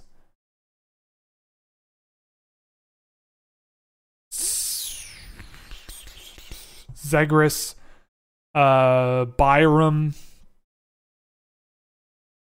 maybe Podkolzin is in there. Actually, okay, we'll go this: Hughes, Dach, Kakko, uh, Zegras. That's four. Um, and then it's really tough. Like Vasily Podkolzin had a good year in Russia for sure, but like Cole Caufield looked great in Wisconsin. I would put Cole Caufield up pretty high. Uh, who else? Connor McMichael had a huge year. Hmm. Nils Hoglander had a huge year, but I wouldn't put him in the top five. Uh, Spencer Knight had a really good year, but again, probably not top five. Cole Cam York actually had a really big year as well, at least at even strength, which is impressive. It's a bit of a mess after that, but definitely uh, okay. I'll just I'll just say ten guys because I don't want to stall for time. Uh, Hughes, Dach, Kakko, Zegras, um, oh, Soderstrom too had a great year. Frig. Uh, all right, let's just go for it. Um,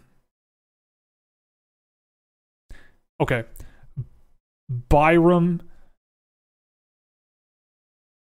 is five. Then Soderstrom, I guess, because he was just dirty this year. Actually, no, undo Soderstrom. Caufield, uh,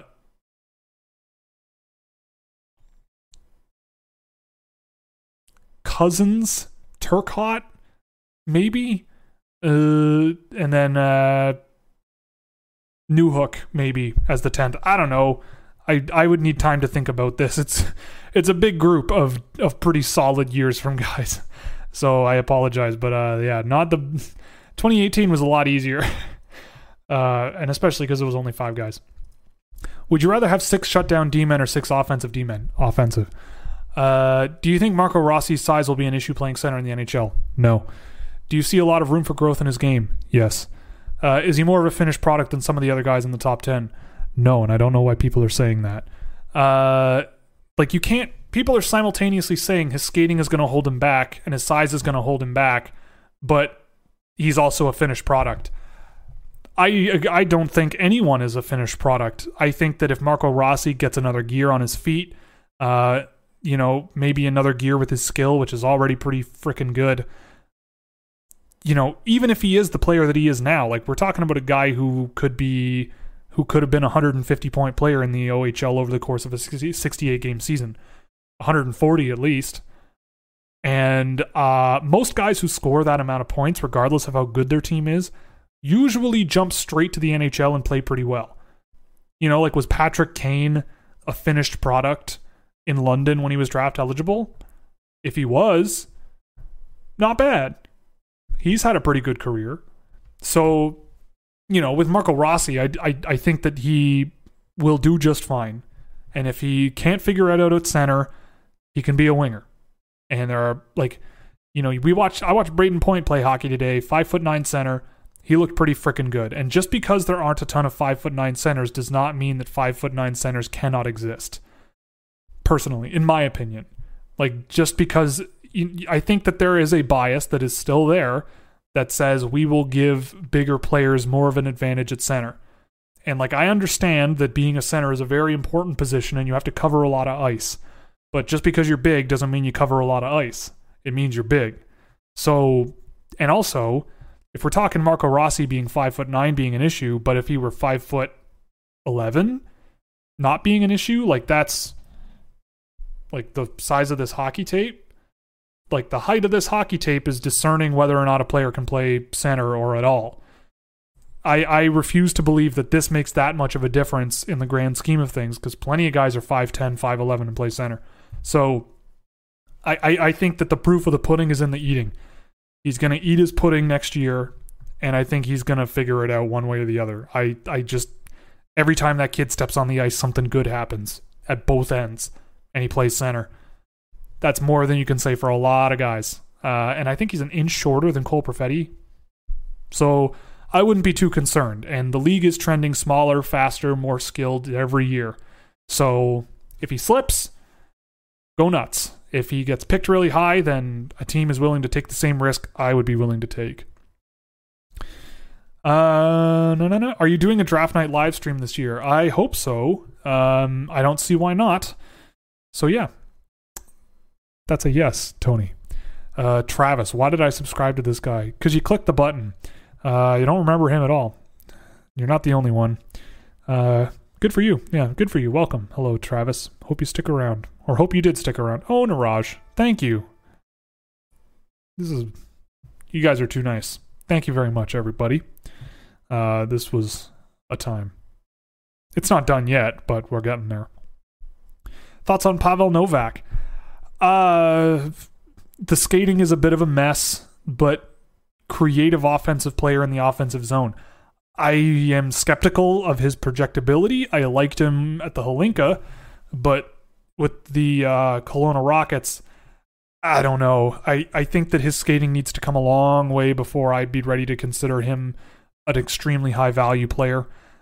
I uh, yeah, I I'm not I'm not super optimistic about his potential, but I think as a as a as an offensive playmaker, I think he's a good I think he's a good bet, but not until like the mid rounds, and you know you need to put some work in. But I, I, when like once in a while he'll do stuff where you go, oh, like that's that's the Pavel Novak I was looking for. Like, uh, let's just pull him up here. Like some of this stuff is not great. Like sixty one percent passing is is not great, but two thirds of his shot attempts are dangerous. He just doesn't do it do it a whole lot. Um, and he does have quite a lot of dangerous passing. So like his offensive game is like above average, I would say. But, you know, and defensively in transition, he positions himself well. Like he cuts off a lot of pressure pretty decently with how he puts himself on the ice. But there's still a long way to go, at least in terms of projecting him offensive or projecting him into the professional game. Like under 50% transition percentage in a limited number of transitions is not a good combo. Um, and I think a lot of that comes down to his speed. Like guys close gaps on him all the time and uh, and he doesn't really adapt to that very well. But away from the puck in the offensive end, he's he can be a smart, creative guy, and when the puck gets on his stick, uh, he gets rid of it pretty quick, and it's usually a smart decision. Uh, with with what he does with it is usually a smart decision. Uh, thoughts on Brendan Brisson? Uh, he's one that I still don't know. I still don't know. The more and more I watch, the more and more confused I get. I think he's one of the smarter players in the draft in terms of adapting to pressure and and and countering defense approaches. Like when people are closing gaps on him and applying pressure, he knows how to get out of it. When it comes to, you know, facilitating play through the neutral zone, I think he does it really well. But I feel like his his foot his foot speed, his agility, He's he's a pretty passive center, and he might just be the brand of center that I just don't like, like a more passive positional kind of player. But it it's not all bad with him. Like he has had some games where he's much better than than others, but there are some games that are just not great. Um, you know, I, I think in terms of passing the puck around the ice, like 75% passing with 63 pass attempts per game or per 60 minutes is like okay. I would say, especially for a center, it might not be that okay. It's like average to below average. Defensively, he when he's on the ice, Chicago just bleeds dangerous shot attempts against. So, you know, and he's allowing transition control on on 60% defensively of the transitions, which is just not good, uh, especially for a center. So, you know, I'm like I know there are people out there who have him top 20, top 15, whatever. I am not one of those people, but as a top 40 guy, sure, you you could convince me, but I would have to kind of hold my nose and do it. I still think that there's things about his game that that I don't know. Like he's a smart player. I think he's going to be that. I think he can be a player that can be more passive and conservative and get away with it. But I still think the defensive side of the game on paper in the USHL is not great, especially considering how good his team was. Uh, and again, this is against good teams in the USHL. Uh, I think one was against, I could be wrong, but it was a couple of games against the development program and everything. So he's getting tested in the games I'm tracking. So you can forgive some of this. But it's overall just kind of all around okay. And I just don't know if I'm drafting a center who's all around okay and plays a style of center where I'm not super thrilled about it extremely high in the draft. But again, smart, adaptable, clever, um, and uses teammates really effectively. That's that's that's a good series of talents to work with, but just not in terms of taste, not not right up my alley immediately. What do you think about Owen Power for the 2021 draft? Well, speaking of the Chicago Steel, I like Owen Power quite a lot. He's a big dude who can skate and isn't just about big dude smash hard, which is a good thing. Um, but I'm always going to hold my breath until draft eligible seasons for sure, especially with defensemen. Uh, what do you think of Landon Slaggert? Low key, really big fan of him. I haven't got anything tracked on him, but every time I've seen the NTDP, well, many times I've seen the NTDP, he sticks out. And I think that if he's available late, which I doubt, but it's possible, then maybe he's a guy that I just take sort of a home run swing on and hope his game develops there's nothing that jumps out statistically, but whenever I watch the NTDP, I always come away kind of impressed with what he's able to do. Same thing for Dylan Peterson as well. Um, I don't like the data and what I'm seeing don't really line up, and I'm you know confused as to why. But you know maybe it's a lot of it is just usage for guys like Slaggert. Um, but yeah, I, I like I like Slaggert quite a bit. Um, more so than I thought I would, judging by the data that he has going in. And I think I have him on my, uh, yeah, I just have him on a watch list. So if he's available late, I could totally, totally see them taking a pick on it, taking a swing on him.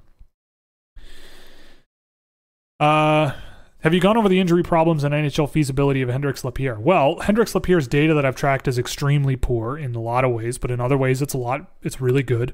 Um, you know, at, at a certain point in the draft, I would be okay taking the risk on him. Like, I think if all things work out perfectly, he could be right in that top 12 group, I think. You know, and I wouldn't be surprised to see a team take a risk on him. His he he and his agent are telling people that he's healthy and feeling good. You could tell something was a little weird with his game. I don't I, he just didn't look as fast, as skilled, as aggressive, as hungry, as as creative as he ever has. That I've from the Hlinka to the club league to sorry from the Hlinka to Chicoutimi, I felt like there was completely it was almost like two different players.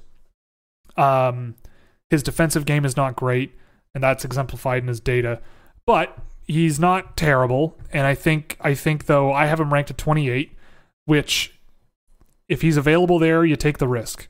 But if the average ranking of him is 24 and he's available and he's picked around 2021, I could totally see it. If he's if he works out and hits his hits his absolute ceiling, he could be an exceptionally good player and a great steal to pick up. But how much risk are you willing to take? I don't know. I, I honestly don't know the answer to that question, and I think a lot of teams uh, are wrestling with the same thing as well. But I think he'll get picked. I think it'll be the first round because when he's really cooking, I think he can be a first round pick. But that's gonna they're you're gonna need to be patient and be willing to gamble with with this guy. I think. Which players in the first two rounds that are listed and played center this year do you think have to shift to the wing to make it to the NHL? Okay. Okay. Um. Oops. There. Uh, yeah. So, which players in the first two rounds that are listed and played center that you think are going to need to transition? I think someone like Connor Zary could be a good winger down the road. I just don't know if he's going to play center in the NHL. Vasily Ponomarev might be another one. Justin Sourdif, although the games I've tracked of him, I think he has been playing wing. Thomas Bordeleau, I think, would be a good player candidate to become a, a winger down the road. Um, Tyson Foerster is listed as a center, but I haven't seen him play center a ton. Tristen Robins, I don't know if he's going to be a center down the road. There's a few of them, I, I think. I, I think that, yeah, I think there's a few of them. Maybe Zary wasn't the best answer. Zary, I think, could play center. I just don't know what role in terms of like, like I think he could be a good third line sort of two way guy uh, with some offensive skill, but guys like Ponomarev, uh, Sourdif strike me as guys like that. Bordeleau really strikes me as that. So does Foerster. Um, but I don't think Foerster's played much center this year. And Robins, I think those guys are the ones that stick out the most. How would you assess Chayka's draft history as GM of the Coyotes? Were you a fan of Arizona's drafts over the last few years? Yeah, up and down, I would say. Uh, they've they they aren't afraid to go off the board. I mean, Maccelli was a good pick. I mean, there's reasons he slipped, but he was a good pick. Uh, Pashin or not Pashin, um, Daryin was a good one as well. Um, stalling for time whilst I find uh, the draft from last year. Nope, nope, nope. Drafts or Arizona's picks, I should say. Uh, I don't remember the year Chayka took over, but I think I remember his first draft pick that he picked was Keller. So we'll start there. I mean, I love Clayton Keller. I think a big problem with Arizona is Rick Tocchet. Personally, I just never have felt that he gets much out of his players. Um, like Taylor Hall and Phil Kessel go there and completely evaporate. I mean, Taylor Hall had had a tough year already, but didn't get much better. And Phil Kessel just fell off the planet. And Clayton Keller, I think, has still all the potential in the world, but still hasn't quite got to the point where he could be. But I think he's drafted pretty well overall. I mean, you know, there. The, I wasn't a fan of the uh, Olivier Joseph, Pierre Olivier Joseph pick. Wasn't a huge fan of Filip Westerlund either. I thought their 2017 was kind of but. Um, 2018 wasn't a huge fan of Kevin Bahl at the time, but I think he's turned himself into a pretty good player, and I think he's going to be a, a solid piece for for New Jersey. I've come around on him a little bit, but not not a huge amount. But Jan Jenik is a good pickup. Um, the rest of them, whatever. I mean, taking Liam Kirk fun, always fun. Uh, last year, uh, the Savunov pick, Daryin, Maccelli. I thought Farinacci was an interesting pick at 76. Probably not the guy I would have picked, but a decent pick at 76. That's good value. And Soderstrom at 11, he had a fantastic year. Uh, and and time will tell if that if that holds. But I'd say it's been average. Like this draft class, I'd say is average to a bit below average. But I think that the guys that are kind of the weird ones are the ones where the Coyotes kind of had some value. You know, like Savunov, Daryin, Maccelli, Jenik. Um, who else? I mean, Liam Kirk, I thought was still probably earned himself at least an ELC or an AHL deal. I, I thought he was looked he looked pretty good with Peterborough this year, uh, but we'll see. I don't know. Uh, didn't sign Hoffenmeyer. I don't know though. It's it's hard. Uh, Clayton Keller, though, is the, the sort of leader from the beginning of the draft, and I've always been a huge fan of him. Um, but he's still kind of putting it together. But like the Barrett Hayton pick was a head scratcher, and I still, I still don't get it. Um, that, but and that's and I think that being perfectly honest, like those are what you judge them on. You know, especially when they go off the board like that. Like when you have guys like Quinn Hughes on the board, and you pass on him for Barrett Hayton you better be sure that you're that you're making the right call. And you better be confident. And if it doesn't work out, you kind of have to own it.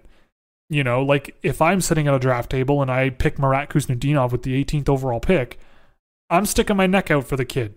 For sure, 100%. But I'm pretty confident. And if I'm wrong, that's something that I own. But you kind of have to give him credit. He went out, stuck his neck out, picked a guy that that he liked, they liked, and it's still early in his career, but that was a reach, and the guy behind him is nominated for the Calder. Uh, and it wasn't extremely difficult to see that Quinn Hughes at the time was probably the more likely pick than Barrett Hayton. But who am I? Um, but it's been up and down. I'd say average to below average, I guess. Um, do you track passes that lead to high danger shot attempts? And if so, who excels in the draft? Yes, I do. Uh, but I only track the attempts, not completed ones, because I need sample. And I think that it's indicative of guys who do it more often. I think that's more indicative uh, of of guys who you know you have to use the video though to discern who does it a lot without purpose and who does it a lot with purpose. Uh, and um, the ones that are best, like Jean Luc Foudy is number one. That's what this this chart is for. Uh, this one. So if you're a patron, you get access to this, but it's also accessible for guys who have done scouting reports on already. Uh, so let's go to dangerous passing. So this one. So dangerous passes per 60 over dangerous pass percentage. So this is per 60 minutes. How many times are they sending passes to or through dangerous areas? Uh, and it could be medium or high danger. So it's a pretty big area, but it doesn't matter. Those passes are generally quite valuable. And then the percentage of total pass attempts that those that those are. So you probably want to be up here, right? If you're down here, you're passing the puck a ton. And and like if you're here, this means that you're making about 200 pass attempts per 60 minutes, which is no one's even close. Like Anton Johannesson is 135.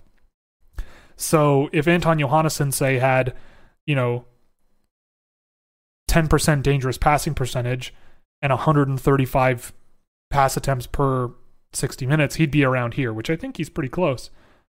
Where is he? No, he's down here. So eight. So Anton Johannesson is down around here. So about six percent of his passes are dangerous and eight eight per 60 minutes are dangerous.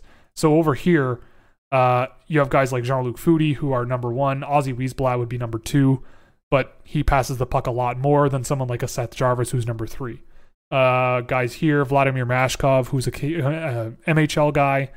Um, Jake Neighbours is up here. Jacob Perreault. There's Quinton Byfield. Uh, Jack Quinn, surprisingly. Uh, who else? That's Dawson Mercer. Uh, Ignat Kokanen is is a fun name to say, and he's in there as well. Uh, Alexander Pashin, Pavel Tyutnev, Brett Berard. There's a whole whack of guys here, but the number, the top three would be Foudy, Wiesblatt, and Jarvis right now. But more on that in an upcoming report that's coming this weekend. Hint, hint. Um, I'm glad you appreciate the work, Mister Get Off My Lawn. Thank you for for being here, and uh, feel free to ask any questions you have. Will someone give Brett Newman an ELC? I hope so. He's a good player. I like watching him play, and it's free. Well, other than costing money, but I think he should earn himself a contract somewhere, at least an AHL deal, and let him see what he can do. If they allow fans, will you be making your way to the World Juniors? I hope so. That would be nice. Uh, regardless of position, who do you think will have the better NHL career, Rossi, Perfetti, or Drysdale? I mean, I have Rossi ranked the highest because I think he's going to have a better career than those two guys. Um, personally. I, I I think Rossi plays the type of game that I'm always looking for, uh, and I would put them in that order. I think Rossi, Perfetti, Drysdale in that order, long term. But times change, so I'll look back on this in ten years and call myself silly. If you had to choose who has a chance, if you had to choose who that has a chance, would you want to get Lafreniere? The Edmonton Oilers. You heard me. How do you think Ty Smith pans out for the Devils? A very good defenseman. I, I really like him. He almost made the Devils last year, if I'm not mistaken. Um, but I, I'm a big, big fan of Ty Smith. They're going to need to be patient with him. His decision making can be a little bit questionable. Uh, he can hold on to the puck for a long time. There's some bad habits in the WHL, but he has tons and tons of talent, tons and tons of skill. Uh, I really like I really like what Ty Smith brings to the game, and I think after a year trying him out in the AHL, unless you're 100% confident he can fit in in the NHL, there's no real need to rush him. Um, but I, I think he has a lot of potential to be a good offensive defenseman in the NHL for sure. Uh, why don't more junior players go the Victor Mancini route? I'm going to close on this. Uh, I'd much rather live in Gothenburg, Stockholm, Malmo, or whatever uh, than a lot of cities where North American junior hockey takes place most players probably don't do it because they grow up playing with a lot of other really highly talented players that they know and those highly talented players also follow them in terms of their developmental path. It's probably really hard as well as a i think it would have been him a, as a 16 year old i think he would have been that would have been a very difficult decision to make. Like maybe you specifically would feel comfortable at 16 years old moving to Sweden, where yes, people speak English, but the signs are in a different language that makes no frickin' sense to an English speaker mostly. Um, you know, if you're living in you're you're you might have a parent that comes with you, so you need to have the economic ability to make that feasible. Um and it's a lot of that's a big change. And that's why I'm kind of interested in Mancini because he went over there and and just kind of did it and it's worked. I thought he's I think he's a pretty decent player and an interesting player to keep an eye on down the road. And I think that that's a very difficult but mature kind of idea. And I do think that, you know, there are really good clubs over there that have more of a approach that might be resonant with players that do want to maybe play pro when they're draft eligible. Like I think that it's perfectly reasonable that someone like a Marco Rossi, I mean, he was playing pro in like 2 years ago. He played pro in Sweden or Switzerland, which it was second division pro, but he was playing pro. Uh you know, and I would have liked it would be interesting to see him play in Zurich this year or last year, I should say. You know, but even beyond that, like if someone like a Alexis Lafreniere was like, you know what, I could just go to Switzerland and play there for a year, or go to whatever, you know, play for Geneva and and hang out there for a year and then come over. Although I don't know if the CHL would allow that. I don't know. It's hard. I don't. I don't know the rules right off the top of my head, but I think it's more about like that's a big decision and you're leaving behind an entire developmental path that that you grew up with. Um and the family would need to be on board. You know, you I I don't know if he has an advisor, but but he would need to go over there. Um but yeah, I don't know.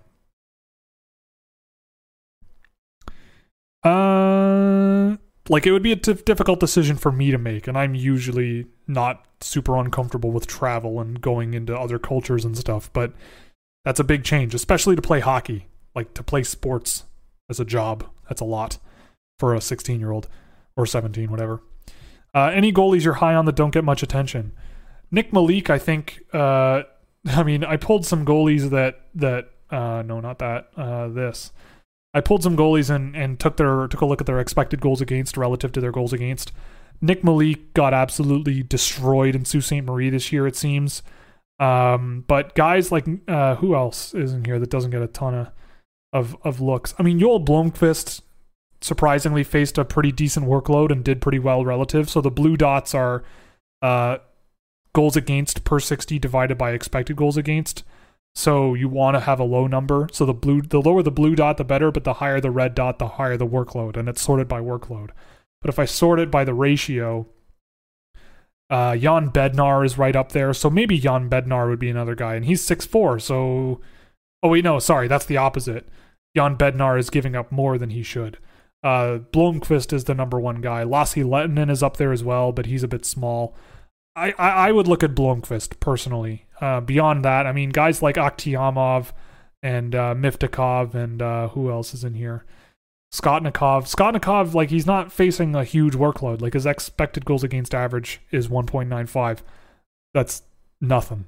Um, so he's doing his job and then some, but like not nearly as much as someone like Blomqvist, where the difference is almost a full goal per game. So that can make a pretty big difference if you have a goalie that's saving on average an eight, eight, eight tenths of a goal per game. Uh, not bad. And I think that's at even strength as well. Uh, okay, last couple of questions, and then I'm, and then I'm bailing. Would anyone take this offer? Oh, God. Get Matthews, Kahkonen. What? Are you trolling me? I think you're trolling me. That's cool. Hope you had fun. Anyway, that's going to be the, the, the stream for this evening. Thank you very much for joining me. Uh, for all of those who donated, thank you very much for your generosity. It's always very well appreciated, and it will go towards a good cause, like keeping keeping my lights on. Uh, those lights, actually, these ones, and those ones. So thank you. Um, and if you're new, welcome. Hope you come back. We do these every Wednesday uh, at 8.30, 9.30 p.m. Eastern Time. Uh, if you are just dropping in, click all the buttons below me. Uh, that's just the best way to stay in touch. Uh, you can feel free to join on Patreon or YouTube or whatever you want. Uh, So uh, thank you very much.